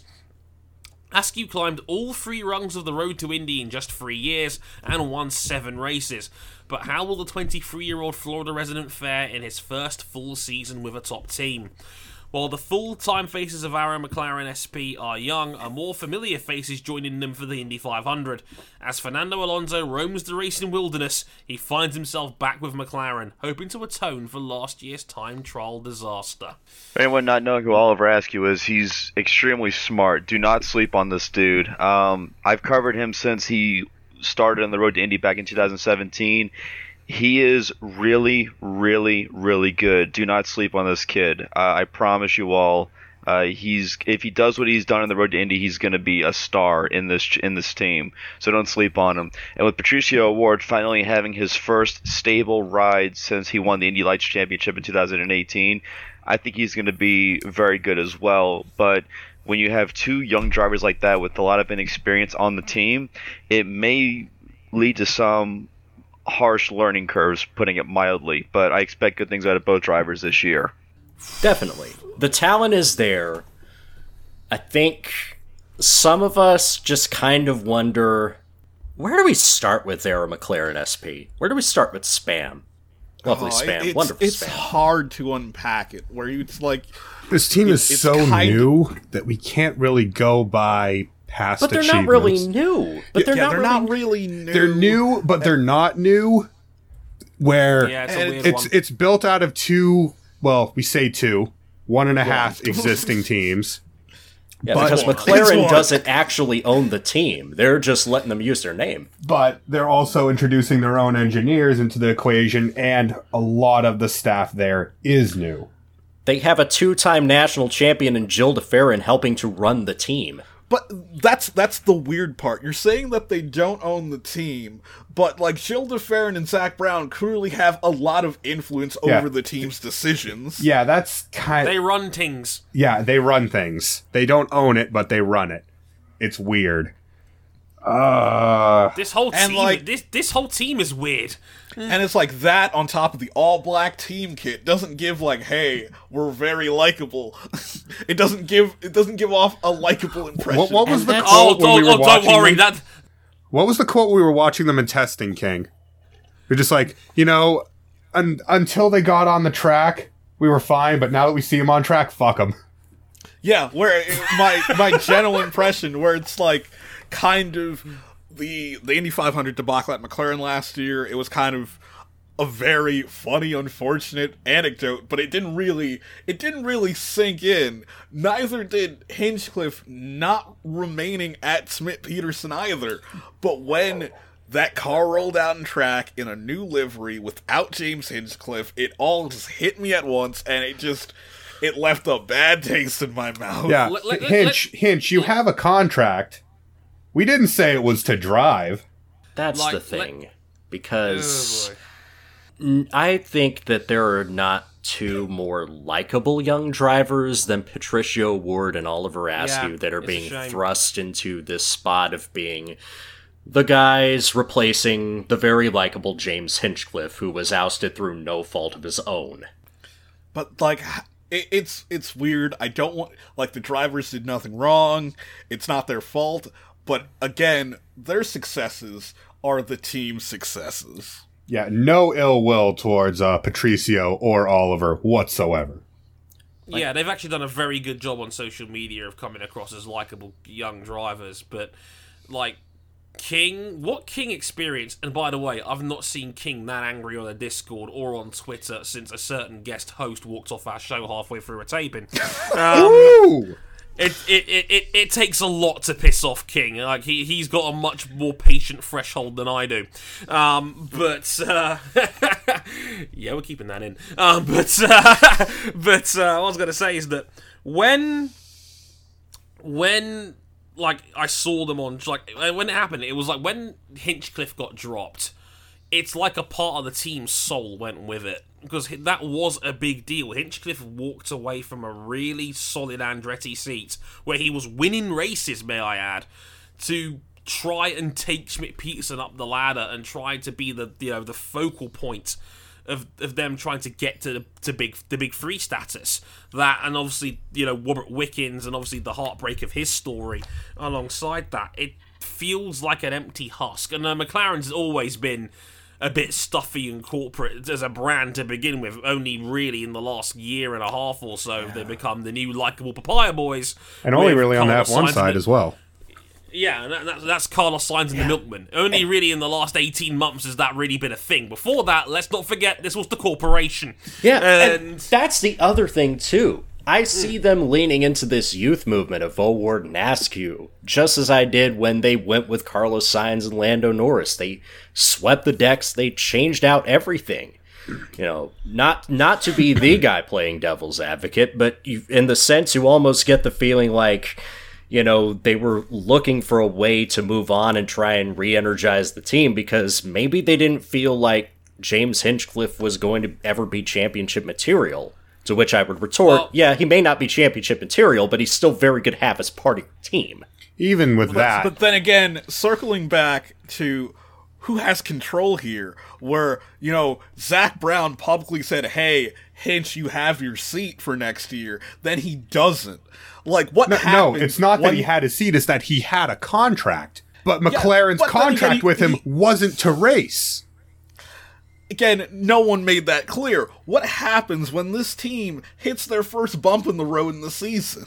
That's the thing. They've gone all in on youth. If the youth well, doesn't work out, they're not going to be. They're not going to be popular if they end up letting O'Ward go, because they will do that. The thing is, and they also said, "We're all in on youth." Um, their wild card isn't exactly Fernando a, Alonso. Fernando Alonso again. The media circus, round three. Like, yeah, and who only and who only went to this team, regardless of everything else he's he's saying, because he's trying to do damage control. The only reason he's running with McLaren is because he tried to get to the Andretti seat that Hinchcliffe is occupying, and Honda told him on no uncertain terms to go fuck himself. Camoa virus.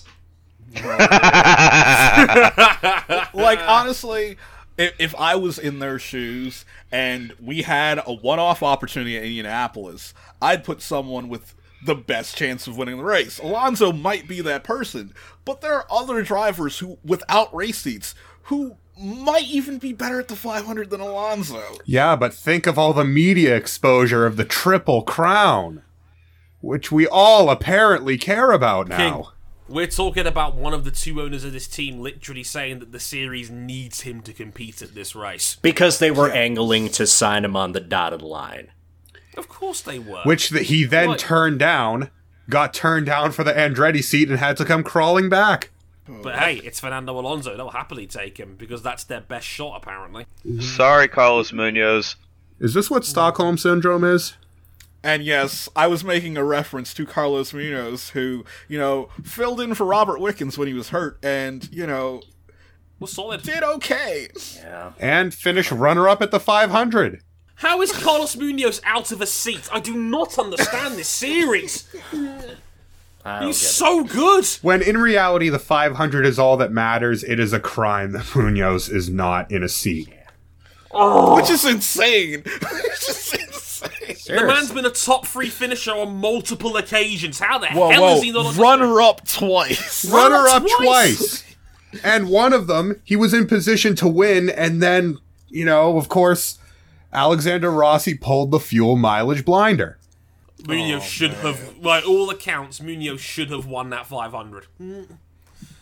Oh boy, it is. It's it's it's a messy one. This team, they've not exactly uh, kept their their bridges of goodwill alight. They're, they're like they're they're still smouldering. There's a lot of pissed off people. There's a lot of cynical people around this team, and there's a lot of you know negativity around it. I'm sure the performances of their drivers will turn that around if they perform well and quickly, which they have every chance of doing because, as mentioned, Askew and O'Ward are an incredibly talented pair of young drivers. This is clearly a rebrand for the team with McLaren. It's it's it's it's a soft reboot by all by all accounts, just with old software like Fernando doing the 500, but it's a reboot nonetheless. And where they go from here is going to be very interesting indeed. But could be one of the stories of 2020 easily. If if, if Yeah. I may, um, I wanted to talk about Askew here real quick. A lot of drivers have like five or six years in racing in cars before they get to IndyCar in the first place. Uh, Askew's first ever street race was in the first USF 2000 race he did in 2017, where he finished in second place. The next race he did the next day, he won. Um, at that point in his career, he had done like a Skip Barber weekend at Road America, two Formula Audi races in China, and then he did the Formula Ford Festival at the Brands Hatch and the Walter Hayes Trophy race in Silverstone. That was all the car racing experience that he had before he did the first USF 2000 race at St. Petersburg. This dude is has only raced cars full time for three years, and now he's on the biggest stage in racing. While we have some drivers on the road to Indy that have been there since 2015, 2014, that are still trying to get to Indy lights. He's a quick learner. Very quick. Absolutely. Yeah. Very quick. Enough of the uncertainty. Let's get to some stability, Dre. Rahal, Letterman, Lanigan Racing. Yep, and they're back for another year with the same lineup, mostly. Number 15, Graham Rahal is back once again. And number 30, Takuma Sato, of course, a former 500 winner himself. And wild wildcarding and returning for the 500, Spencer Pigot in the 15 plus 30 car. 45. Maths. You'd love to see it. Rahal, Letterman, Lanigan Racing have consistently been the one team to take the fight to the big three over the last five years better than anyone. They've maintained their faith in a veteran lineup led by family legacy Graham Rahal and Indy 500 winner Takuma Sato. Not now. Tasato turned 43 in January and has peaked at a time where other drivers are over the cliff, evident in his first two win season in 2019. It's a fair argument to make that he's outperforming Rahal and the Rahal family's own team. Even if 2020 proves to be the year he can no longer sustain his incredible rejuvenation, he is still forever a trailblazer for motorsport in Japan. Rahal just turned 31 and has already racked up 13 seasons of IndyCar experience. He still has the, the consistency that made him a title contender in 15 and 16, but is now in the longest winless drought since before his 2015 resurgence. The big fella wants to get back to that championship form and succeed where his father did in 1992. A partnership with the new Citrone Buhl Racing team gives RLL a third car for the 500 and Spencer Pigot a landing spot after busting out ahead of Carpenter Racing. Stability, guys. Strong and stable. S- Strong and stable indeed. Rahal and, and Sato back. And there's there's not an awful lot to really say with this team, really, is it? I mean, like It's more the same. It was a lot of talk of maybes over the offseason. Maybe they'll run a full time third car. Yeah. Maybe we'll do We something forgot else. all about decided- that. Yeah. And they decided, hey, we're just going to stick with the two cars we got and, you know, Well, ended up- see how this plays out. It ended up being a question of sponsorship because uh, it looked like Hinch was going to get the third seat there, potentially full time, but he just didn't have the sponsorship to do it. I think Indeed. it's. I think more of the same. I think a couple wins here and there. I think it's important to note of the 17 races last year, only four races were won by cars not run by the big three teams. Colton Herta's two wins, and the two wins from Takuma Sato. And t- Colton Herta uh, was driving an Andretti car, so it makes Sato's accomplishments even more impressive. And don't forget, Yeah. One of Sato's wins was just after the whole Pocono situation. Yeah. There was Oh, that, that. wasn't talked about at all on this show. not at Um, all. Right. There was that. And then his almost wire to wire win at Barber. Yeah, where he just Okay. beat the field down. He's putting together the best performances of his career in his early 40s. This is almost unheard of in open wheel mm. racing in general, where you're supposed to be either decrepit or gone from the sport by the time you hit your late 30s. Yeah, like what we say about Scott Dixon, where he seems to be just endless. Takuma's actively getting better as time goes on. Yeah, you're normally cooked by age 43, but like Sato is still here and still one of the better performers in the series. He nearly had a shot at winning the 500 this past year. He finished I third. forget. He finished third, and We forgot about that. he, he had a front row seat to the uh, the the bar fight between Rossi and Pagenaud for the win. You could you could still catch some of the glass when Pagenaud put the final bottle over Rossi's head on with a lap and a half to go in that race. Oh, you love it to see great. it. This for me, this is IndyCar's odd couple. You think about it, Graham Rahal is the tallest driver, Sato's the shortest driver, and yet both are still competitive as all hell. Indeed, they are still competitive. I mean, Rahal's the one with more of a question mark, but obviously, given the context of the team here and who's running said team, there's no real state of risk or stakes are involved in Rahal's seat. He's just some, somewhat there at this point. We know, he's, you know Bobby's not going to move along his own son, um, and Graham. It, it's frustrating to watch him because that 2015-16 run where he was the top driver in the series, very nearly won the championship in 2015. Probably should have done if he wasn't taken out by Tristan Vautier with a round to go in 2015, where he, where he was running well in that race. Like, it, Ray we know what he can do. Golden, absolutely, the man can. If the car is good and the consistency is there, he can win a championship. And the consistency is always there. It's just he needs to start turning some of those podiums, top fives, into victories. if he can take if he can take his peaks a little bit higher, he has the consistency to support a championship run. Absolutely. I'm just thinking about the image of Graham Rahal carrying Takuma Sato on his shoulders at all times. It's great. Should we talk about Spencer Pigot briefly as well, real quick? I think so. This is a this is actually a new partnership of former IndyCar driver Robbie Buhl and businessman Robert Citrone, who have started their own team and partnered with RLL to form this third car for Pigot, who has raced for Rahal, Letterman, Lanigan at the 500 before. I think it'll give him a fresh start. I don't know what to expect. It's disappointing that we no longer see Spencer Pigot as like a star of the future. I can still recall watching him in Indy Lights uh, back when it looked like he was going to be the next Josef Newgarden, and I'm hoping for the best out of this. I think depending on uh, depending on how his season goes, we could just call him a star. Period. We are talking about a guy that's 26 though, and kind of on the precipice again. We mentioned it earlier on, like Pig, Pigot got dumped out of Ed Carpenter for a reason, and we'll get to that reason briefly in in a minute. But uh, I'm not sure about Pigot at this point.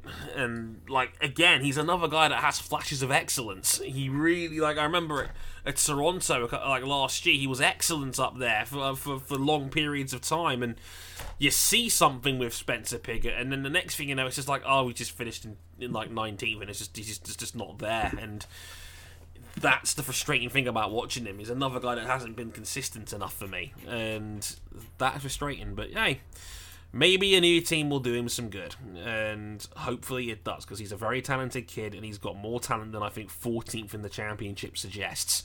He had a couple of top fives last year. I hope he can cash in on more of those opportunities this coming season. The winningest driver on the road to Indy, by the way, 24 wins, which that record might fall this year. That yeah, that's very very true. And if nothing else, Dre, you and him can have a good long chat about Manchester United football. Always, always, always a positive. always a positive. You love to see it because I'm pretty sure one of his parents is English, which helps. So yeah, we, are claiming him. Uh, at this point, basically, that's what we Brits do. We, we claim anything with like one more than one eight family path or something like that. It's great. Ed Carpenter Racing. Now, this is an interesting setup. Number 20, Uncle Ed, our oval son um, is in number 20 car. He's splitting that 20 car. Obviously, Ed will do the ovals, but on the road and street courses, Conor Daly is back, ladies and gentlemen. Hey, yes, Conor. American Ninja Warrior sensation Conor Daly is here. yes, the duplex down on Georgetown Street now has a new occupant. Yes, the duplex indeed. Conor Daly in the 20 car, and in the 21 car, making his debut to the series, Rinus VK in the 21 car. Exciting times indeed. Don't forget, they will also run a third car at the Indy 500 for Conor Daly as well. So don't think Daly's missing out on the big one because he is not. He'll be there in a third car. Um, so yeah, looking look forward to that. Life after Josef Newgarden has been troublesome for Ed Carpenter Racing, who are now winless in the last three years of racing but not without a few really close calls. The lineup for Indy will consist of owner slash driver Ed Carpenter, young journeyman Conor Daly, and Dutch rookie Rinus van Kalmthout. But you just call him Rinus VK for short. With Carpenter and Daly, the Indiana born drivers, divided in the 20 car in 2020, Carpenter continues to chase his elusive dream of Indy 500 victory while Daly, now 28, God, I feel old, and having run through the gauntlet of professional hardship, finds himself back in full time competition and eager to seize this second chance. 19 year old VK has won junior Formula titles in America and Asia, climbing the entire Road to Indy ladder in just three years and winning six races in Indy Lights as Askew's antagonist. In the years after Newgarden's departure, ECR hasn't always had the best luck with young prospects, but the feeling is that will change with the newest Dutch teenage sensation in racing. And that just about sums it up, doesn't it, guys? I mean, it's it's going to be all eyes on Rinus, I think, here, right? Yeah, Rinus mm-hmm. uh, and all. I, I know I mentioned we talked about Oliver earlier, but Rinus was pretty much his main antagonist throughout the road to Indy. The two ran 48 races together. Rinus won 16 races. Oliver won 15. Um, Oliver winning two championships to Rinus's wow. one. Um, Rinus, in my opinion, may have the better like speed on over a single lap, but I think Askew has the edge in terms of building up a stint. But I think this will be great for Ed Carpenter. That it'll be the one, the first time that they've had I would I would say a true young Charger. No disrespect to Spencer Pigot, but when you look at Rinus's drive through the road to Indy compared to Spencer's, it took Spencer five years to get to the point where Rinus took only three, and Rinus has I think a lot more extra experience than Spencer did when you look at he also ran in what was it F3 Asia? Yes and, you'll and remember the year where uh, where Dan Ticktum became Dan Tantrum yep that was Rinus oh. VK's title year. Oh yeah. I was going to say Dan Ticktum was launched to the Shadow Realm thanks to Rinus but pretty much but yeah, you also have the most popular, you know, driver signing, in my opinion, with Conor Daly getting the seat at the 20 car for the Road to Street courses and the Indianapolis 500 as well. And the number, we don't know what number yet for a Carpenter Racing. That's going to be great for him to see. And if you think about this too, uh, now Conor's driven for two of the fastest teams at the Indianapolis Motor Speedway over the last few years with Andretti Autosport last year and now this year with Ed Carpenter Racing. That's another key point. I think back to the year that Rossi and Daly came in full time together. Rossi was with Andretti, Daly was with Dale Coyne. And you can make a fair argument that Daly, on the whole, had a better rookie year than Rossi, but Rossi won the 500. And yeah, their careers since coming over have diverged so greatly. Rossi is a perennial title contender. Daly is having to fight and scratch and claw just to get any races this was kind of a godsend for him because he did so well when he was driving part time for Andretti and Carlin. Indeed. Even looking back further than 2016, if I may, Dre, uh, in 2011, sure. Bo, I think it was 2011. Um, I don't know. I think it was 20, 2008. Both Daly and Newgarden both went to team to the UK for this part of the Team USA scholarship program with Jeremy Shaw. And I think, if I remember right, Conor Daly actually won the uh, Walter Hayes Trophy race at Silverstone that year. I think it was that, and I think didn't Newgarden win the uh, Formula Ford Festival that year? Either way, I think he did. Yeah. Either way, you look at how their paths have diverged. Newgarden went to Europe, so did, Daly went to America. Then Amer- Daly went to Europe. Newgarden went back to America, and now, you know, Newgarden's got two championships, and Conor Daly is trying to figure out, you know, what's what's next here. It is kind of scary how they how they diverged like that. And Daly, look, if there's one big plus for Daly here, he's in the team that might give him the best chance of winning the 500. Ed yep. Carpenter has been lightning um, at Indianapolis for the last two or three years now. It is a big deal. Qualified, uh, um, qualified second last year, if I recall correctly. Ba- how many pole positions does he have? Again, I liken Enough. him to a contemporary. Um, I liken him to a contemporary Three. Gary Gary Three. Bettenhausen. Gary was always a driver who had the speed to win the Indianapolis 500 but could never quite close the deal. I'm thinking that Carpenter wants to ensure that he does not end up going down that same path. Right. It's amazing that he's been there as long. It is, it is indeed. And with Rinus VK in the 21 car, there's a lot. There's a lot to be excited about. I hope Carpenter doesn't strike out on another really talented young prospect because. Yeah as you said, life after Newgarden has certainly been tricky to say the least, and this could be the stability they need. You know, so yeah. here's hoping. You know, I'd love to see them back in a victory lane. Indeed, this should be a popular team next. Dale Coyne Racing, everybody. oh my god. Should, uh, should I should I do the honors for this one? Go, go on, Cam. You can have it. Dale Coyne Racing, number eighteen, Santino Ferrucci. Yay! Yikes. Everybody's favourite. Number 55, in a phenomenal livery, Alex Palou. Yay! Yay! Dale Coyne Racing has had to take risks to stay in the game for nearly 40 years. It's been part of the reason why they have IndyCar's most divisive driver on one side of the garage and an unknown commodity to American viewers on the other side. Santino Ferrucci is unapologetic to a fault. Understatement of the fucking year there. He drove he drove beyond the limit to rack up seven top tens last season, including four top fives on ovals. After those years chasing the F1 dream in Europe, Ferrucci seems like he's really at home on the American superspeedways. The only question, driving wise, is whether he can hone his aggression and make a step forward in 2020. Meanwhile, Alex Palou comes to America after one of the most impressive rookie campaigns in the Super Formula Championship of Japan. The 22 year old will look to follow the leads of Rossi, Wickens, and Rosenqvist and go from outsiders to Rookie of the Year winners. And give the fans in Spain another compatriot to cheer for alongside his childhood hero, Fernando Alonso. This is going to be an interesting team. This could be oh. what this could be like the interesting most interesting of all the pretenders in this section because Even more than what you- spam.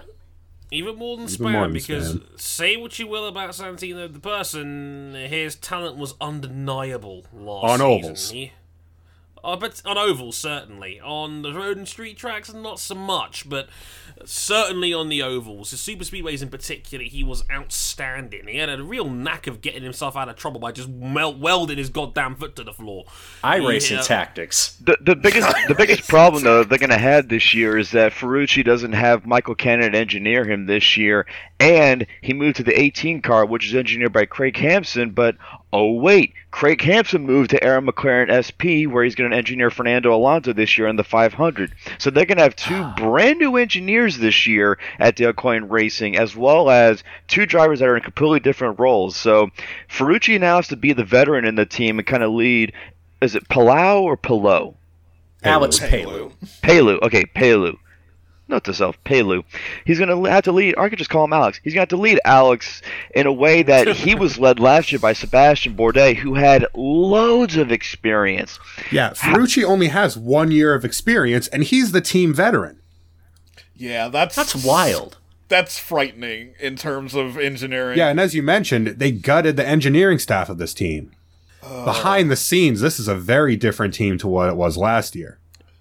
Though on the on the other side of the garage, the 55 side, it seems like Team Goh has a large input of staff into Dale Coyne. Well, Team Goh is uh, they're they're new to IndyCar. They're not new to winning. They have done a whole lot in their time in motorsport, including Consider 24 that- hours of Le Mans wins.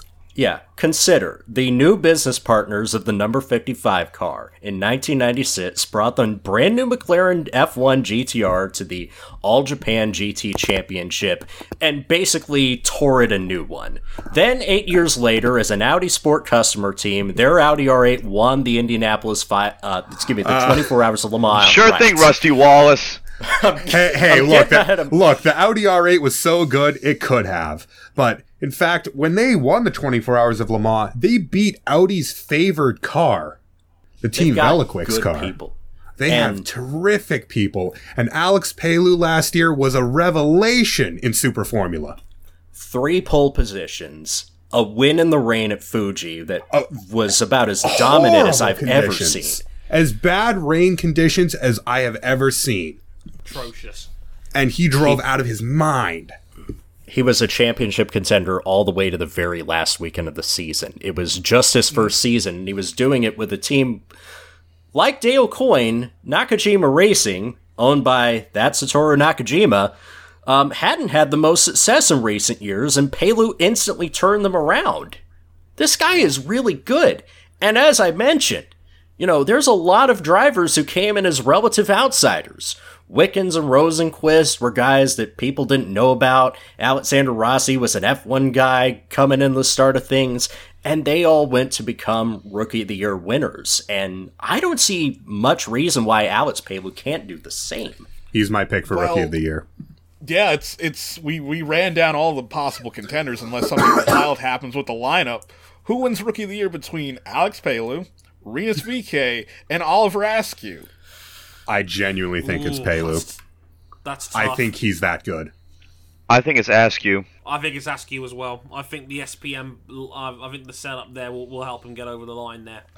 I've got a bit more faith in them than I do DCR personally. So I'm, I'm the outsider here. Boo, boo me. I- I, I, I'm going VK. I feel like I think Ooh. Good, so I have- don't have to feel bad picking Alex Palou just out of personal bias. Majority. Of course he But uh, Oh no, yeah. it's two two one. Oh, King's the King's the only one who went VK. We're sorry, the Netherlands. We're sorry, the Netherlands. yes, the Netherlands. yeah, we have to deal with them in our Twitter mentions all the time. Fuck them. Indeed. But again, a lot of excitement. If the gets his shit together over the whole season, look out. The talent is there. Even if he might be the most popular guy out there.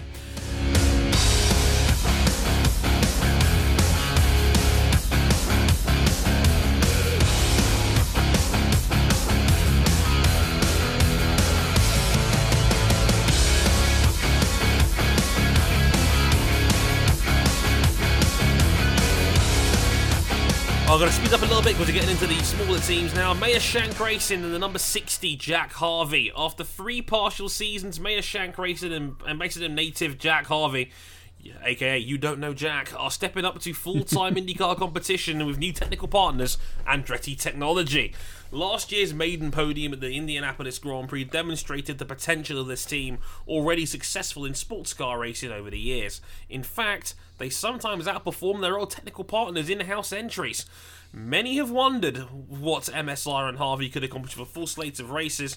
2020 will show us exactly that. Zoe has already claimed uh, Jack Harvey as one of her own because he's half Scottish and likes Irn-Bru.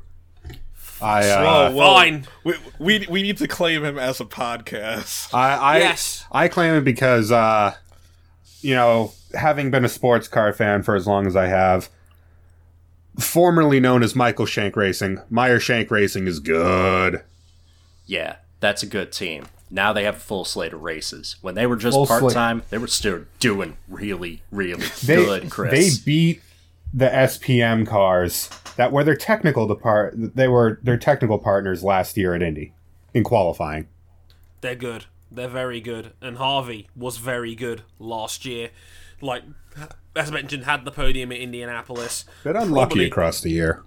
Yeah, unlucky not to have had another one um, at Portland when it, he was completely railroaded out of that race by Ryan Hunter-Reay, I believe it was. On the Shadow day. Realm. Population U. That was a home bad for one. infinite. No, that wasn't Shadow Realm. That was home for infinite losers. Yeah, he, he, and he was yeeted there by the man in yellow. Um, it's uh, yeah, the, the like Jack Harvey can drive. There is no doubt about that. And again, the, if the setup is there, then they could fly. They really could. They'll be certainly one to keep an eye on. Certainly. Um, It's, it's also amazing to think that Harvey had an entire year where he didn't drive a single thing in 2016. He comes back, and now all of a sudden he's got a full time ride here. Anything's possible, kids. Don't forget Oh, that. yeah. Never give up. Yeah, complete with fist Mans is very talented. I think he's going to do great things indeed. this year with the Andretti partnership. Absolutely, couldn't agree more. Oh, this should be a fun one. AJ Foyt, everybody. Yikes! Yeah, boy. It is in the number four car. Oh, wait, it's slightly above average friend and yours, Charlie Kimball, ladies and gentlemen. And in the number 14 car, in what will be his final season in the series, number 14, Tony Kanaan, who split in the car with Sebastian Bourdais. And the, the new rookie Dalton Kellett will be there as well. So we have it's, it's a free it's a free person car share in the 14 this year, but Kellett will get his own car at Indianapolis. The face of AJ Foyt Enterprises has changed once again. The four time Indy 500 winners team is now in need of drivers who can bring sponsorship as well as talent to their two car operation. What else is new? 10th year veteran Charlie Kimball brings quite a bit of experience and sponsorship with him to take over the number 4 car previously occupied by Matthias Leist. Foyt's flagship number 14 will be occupied by two legends and a rookie. The rookie, Canadian Dalton Kellett, steps up after four solid, if unspectacular, years in Indy Lights and brings the team a desperately needed summer sponsorship. The legends are 45 year old, 45 year old IndyCar Ironman Tony Kanaan entering his final part time season in IndyCar after 22 full time campaigns. 22 years. Oh, man. God. What a And- career. What a career. And 41 year old four time champion Sebastian Bourdais, displaced from Dale Coyne Racing, but eager to demonstrate he isn't ready to close the books on his open wheel career. I mean, King's boy. how lucky you're going to be that Sebastian Bourdais just happens to fall into your lap for a season. I mean, That's about the only piece of luck this team got in the offseason. Yeah, no kidding. But, uh, I mean, is there any optimism in this camp here? No. At all? No. It, it- I mean, when Charlie Kimball's your only full timer, I mean, yeesh. Yeah, th- this is certainly a rebuild year. Yeah, but it's like we say that every year. Yeah, Charlie Kimball is the kind of guy you would want to have as as a guy to build around because I feel like he was very he very much assumed that leadership role when Carlin got off the ground. For instance, he wasn't spectacular, but he, comes from an at engine. Carlin. He, he was making the best with what he had. He made the Indy 500 last year. He 500 was the last only year. Carlin prep driver that made the Indianapolis 500, and he's got an engineering background, and he does bring a bit of sponsorship to the team. After AJ's ABC Supply just decided to cut pretty much all of it. And let's not forget, he's British, ladies and gentlemen. Sorry. Um, bit, bit, bit of Brexit there kicked in there. Um, but uh, yeah, you're absolutely right. And I mean, it, it's going to be somber anyway because we'll be waving goodbye to Tony Kanaan at the end of this season after 22 years. And I'm pretty sure it's something in the region of like over 300 consecutive starts. 317. Ridiculous. That's yeah, that streak's going to come to an end at St. Petersburg, and that's weird. Yeah, because of Very course, weird. Kanaan is going to be taking the ovals. Bourdais will be taking the road courses in that car.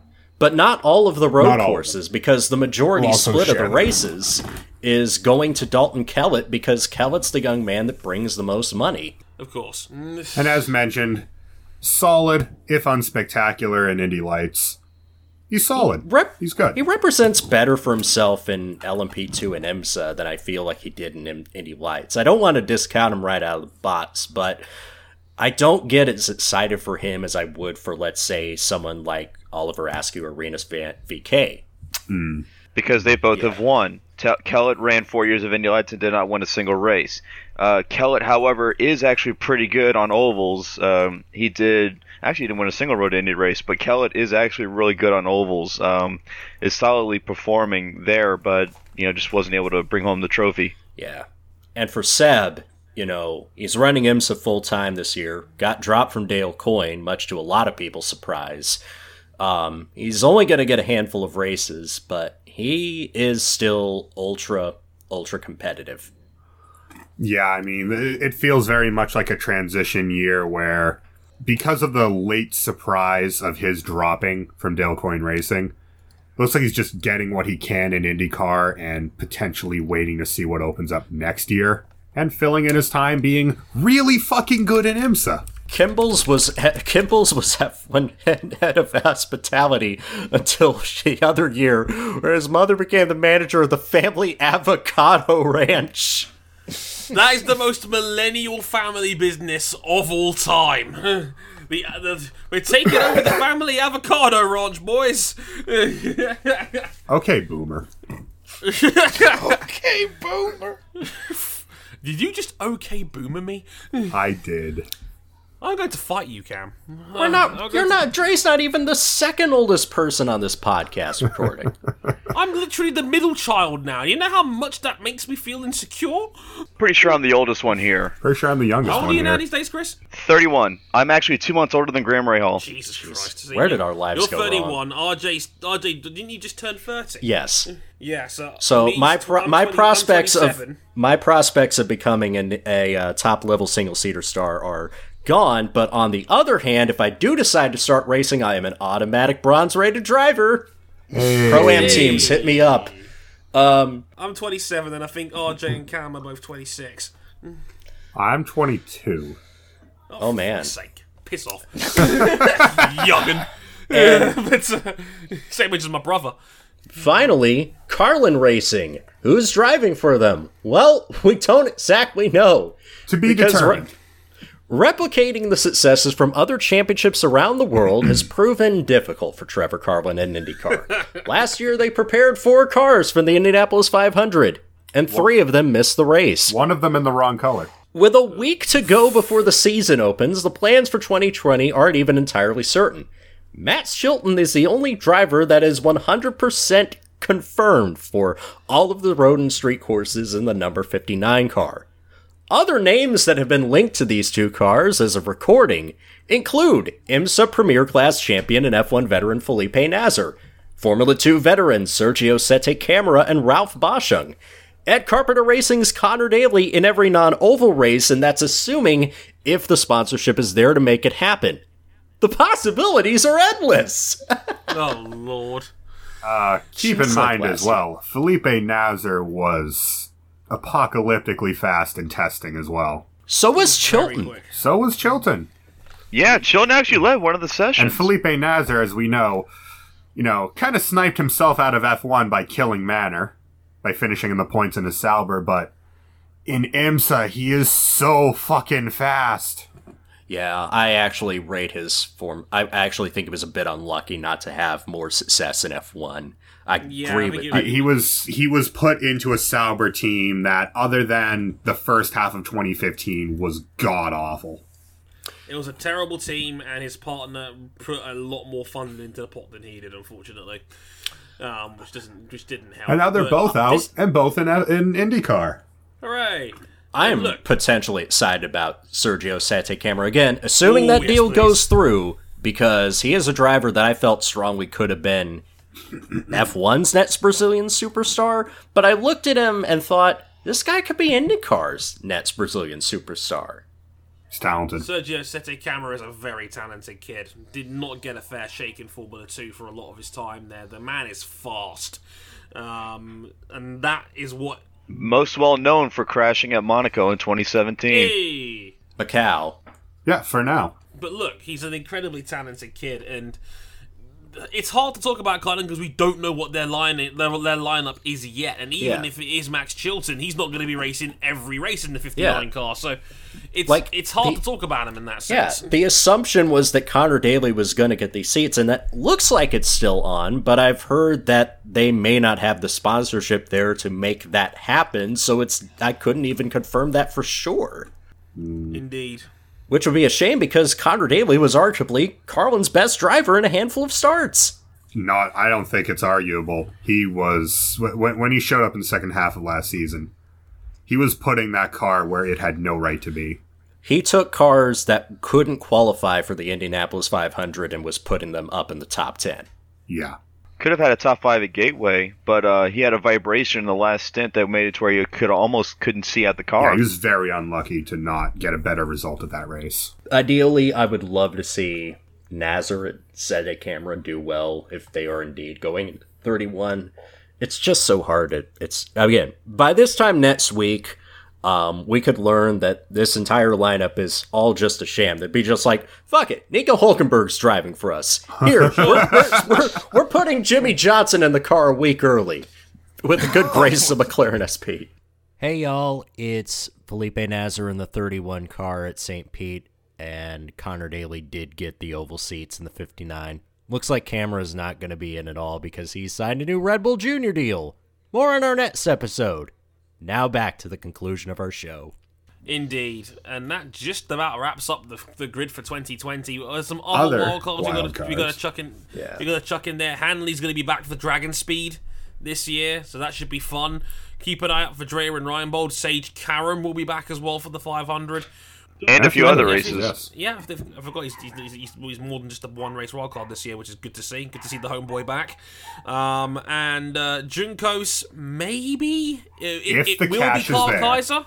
It's If if, the the cash cash, is is, there. which of course is the big question because this team, you know, The little the little team who could. the last little year. team who could last year, but money's real tight. It is. We'll have to wait and see. But they have said that if they do make it, they are absolutely bringing Kyle Kaiser back with him, and well, he's he's kind of basically he's that team owes him free beers for life after last year's miracle. Oh, pretty um, much. Uh, yeah. So uh, we were yeah, we were in that call. We were in that call when he booted out Alonso. We lost our shit. It was it was one of it was one of, it was it might be the greatest moment in the history of this Discord, and we've had a few of them. Um, it was it was a wonderful moment. It was maybe my favorite moment in motorsport in 2019 was uh, Kyle Kaiser making the 500. Um, Winner of the Motorsport 101 Drive of the Year award for 2019. Indeed, That's very much if, true. If I speak, I'm in trouble. and then of co- and then of course you have the potential looming NASCAR stars like Kyle Busch, who's been mentioned, Jimmie Johnson, who is Jimmie proceeding, Johnson, who is getting a test, getting a test, and his number forty-eight will be purchased for Arrow McLaren SP to do. Who knows? Yeah, uh, he's testing at Barber, correct? Yeah, we Yep, mentioned Barber it and last. Barber. I mean, a lot of the season clashes with between IndyCar and NASCAR. I think maybe this year the only race he'll be able to do, unless he pulls a fucking madness and decides to run the double, will be Iowa with the Coke 600. with I'd the Coke to see that. 600. Oh my goodness! If Jimmie Johnson ran the double, Oh my god, Moist. I'd be here for it. huge for both series. Oh my god, could you imagine though Kyle Busch and Jimmie Johnson doing the double? Again, Kyle Busch, that rumor has kind of faded off in the sunset, but you never know, his brother did it once. I, I think the thing is with Kyle Busch right now is uh, Gibbs is in the hole a little bit performance wise. I think they got to focus on NASCAR right now. Yeah, that's fair. Probably. Chris, um 10 What's good up? minutes on what to watch for in the road to Indy. Beside, besides King Uh, Kirkwood. USF 2000. Okay, USF 2000. I just all I'm gonna say is just uh, Cape Motorsports because they've won the last what nine championships in a row in that series. So that's really the only thing I'm gonna say about USF 2000. Indy Pro 2000. You got three drivers that you want to look for in that championship. Uh, Hunter McElrea, who was second in the t- in USF 2000 title last year, is driving for Pabst Racing. They're making the move up to Indy Pro 2000 as well. Hunter, Bray is driving, I think, for Exclusive Autosport in that series, so he's going to be one to look out for too. And then you got Parker Thompson in the NAFTA entry. Why do I say NAFTA entry? It's an American series with a Canadian driver driving for a team with two Mexican team principals based out of Texas. Um, I know, I I know, I know. Um, but Parker Thompson, this is his third year in the series, driving for his third team, and I think that he's someone that, in my opinion, needs to win the championship this year. And then you move to Indy Lights with uh, a possible double-digit field uh, this year. Uh, Kyle Kirkwood driving for Andretti Autosport. You might want to pencil him in for the championship at this rate. He's won 21 races in the road to Indy over two years, and could absolutely break Spencer Pigot's all-time win record before they even get to the month of May. Um, also, look at uh, Robert Megennis returning for uh, Andretti Autosport from New York, New York. Shout out to King.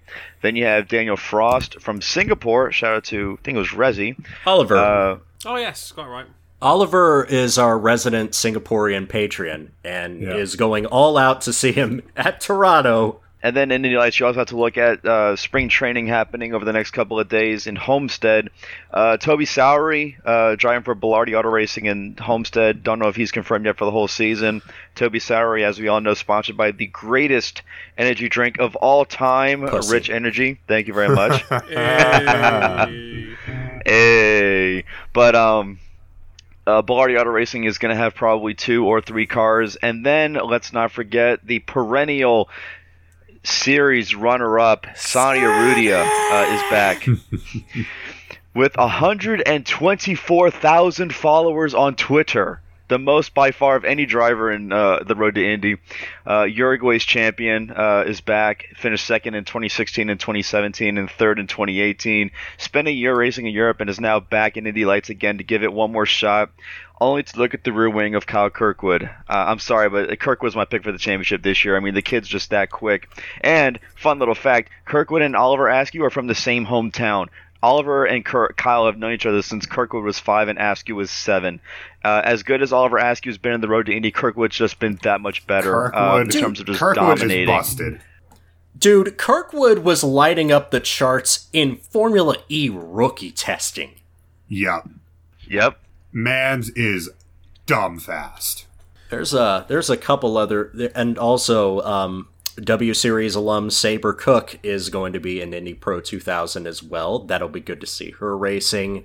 I'm looking at some of the other confirmed entries. You have 17 uh, year old Antonio Serravalle from Canada as one of Santa's no, teammates. It should be important to mention Sabré Cook won't be a full time entry because she still will be fulfilling her W Series commitment. The Saber Double. Sa- Serravalle also will not be a full time entrant. He's slated currently to run the first five race weekends of the year, but is trying to get more money to run the rest of the year. That's just what it all depends David on. David Malukas is there, another HMD car. Nikita Lastochkin is there with exclusive Autosport. He's making the step up. I would love to see Indy Lights have more cars, by the way because I love that car. Everyone would. Yeah, very much. Everyone would. It's, a, it's mainly about Yeah, budget. very much That's quality over quantity right now, but the quantity's really low. But the quality, especially really with high. Askew, yeah, and with Herta and O'Ward the year prior. Indeed. Yo, so who are we all picking for the Indy 500 this year? You know who I'm picking. Pagenaud, I, got- I stand Will- by my boy. Will Power. Will Power. Uh, Jason's going with Uncle Ed. Um, King, who you got? I think. Mm, Because for me, I think it's the year that Newgarden finally ticks that box. uh, I think. Part of me gut feeling, I think Rosenqvist is gonna do. Ooh, Ooh, Wow. That's a ballsy pick, and he's got the team to do it. he really does. Chris, He does. No one said Rossi. I'm surprised. He finishes second every year now. Also, actual IndyCar news, which came out five minutes ago. Um, ooh, the Grand Prix Association of Long Beach is currently closely monitoring the coronavirus threat in California. Yes, because uh, Los Angeles County has had multiple confirmed cases. so As remember have what I s- Austin. Yeah, you know what I said about. I got mad at you for saying it, and here we go. You're welcome, everyone. Um, Thanks, King. we covered Rookie of the Year, um, Breakout Star of 2020 that was there in 2019 and before. Felix. Felix. Felix, Felix. Rosenqvist. It's fucking unanimous. Um, And, and the only reason why I'm not saying Colton Herta is that Colton Herta already broke out. Uh, we could you you were censored. We couldn't hear For you. fuck's sake. All right, let's uh, How let, many let's races redo that. will- the how many only ra- reason I didn't say Colton Herta is because he already broke out last year. that's fair. Yeah. How many races does Scott McLaughlin do this year? Four. One. Ooh, Possibility of eight. I'm going to say six. I'm gonna go four. I'm gonna go four as well. Fuck it, I think he does all eight that he could do with his supercar commitments. That's the spirit. I, I think they'll ease him in gently. I think they'll just give him the one for now. There's no rush. Phrasing. Uh, between the big three teams, who wins more, Penske, Ganassi, or Andretti? Penske. Penske. Yeah, as a note, Ganassi. as a note, Penske won nine out of the 17 races last year. It's also worth noting, literally, no matter who wins, Penske wins. He owns all of you. Um, so in that case, I'll go with Penske and also Bold. Penske. I'm going to say I'm going to say Ganassi. Uh, that, that, that's just a reach.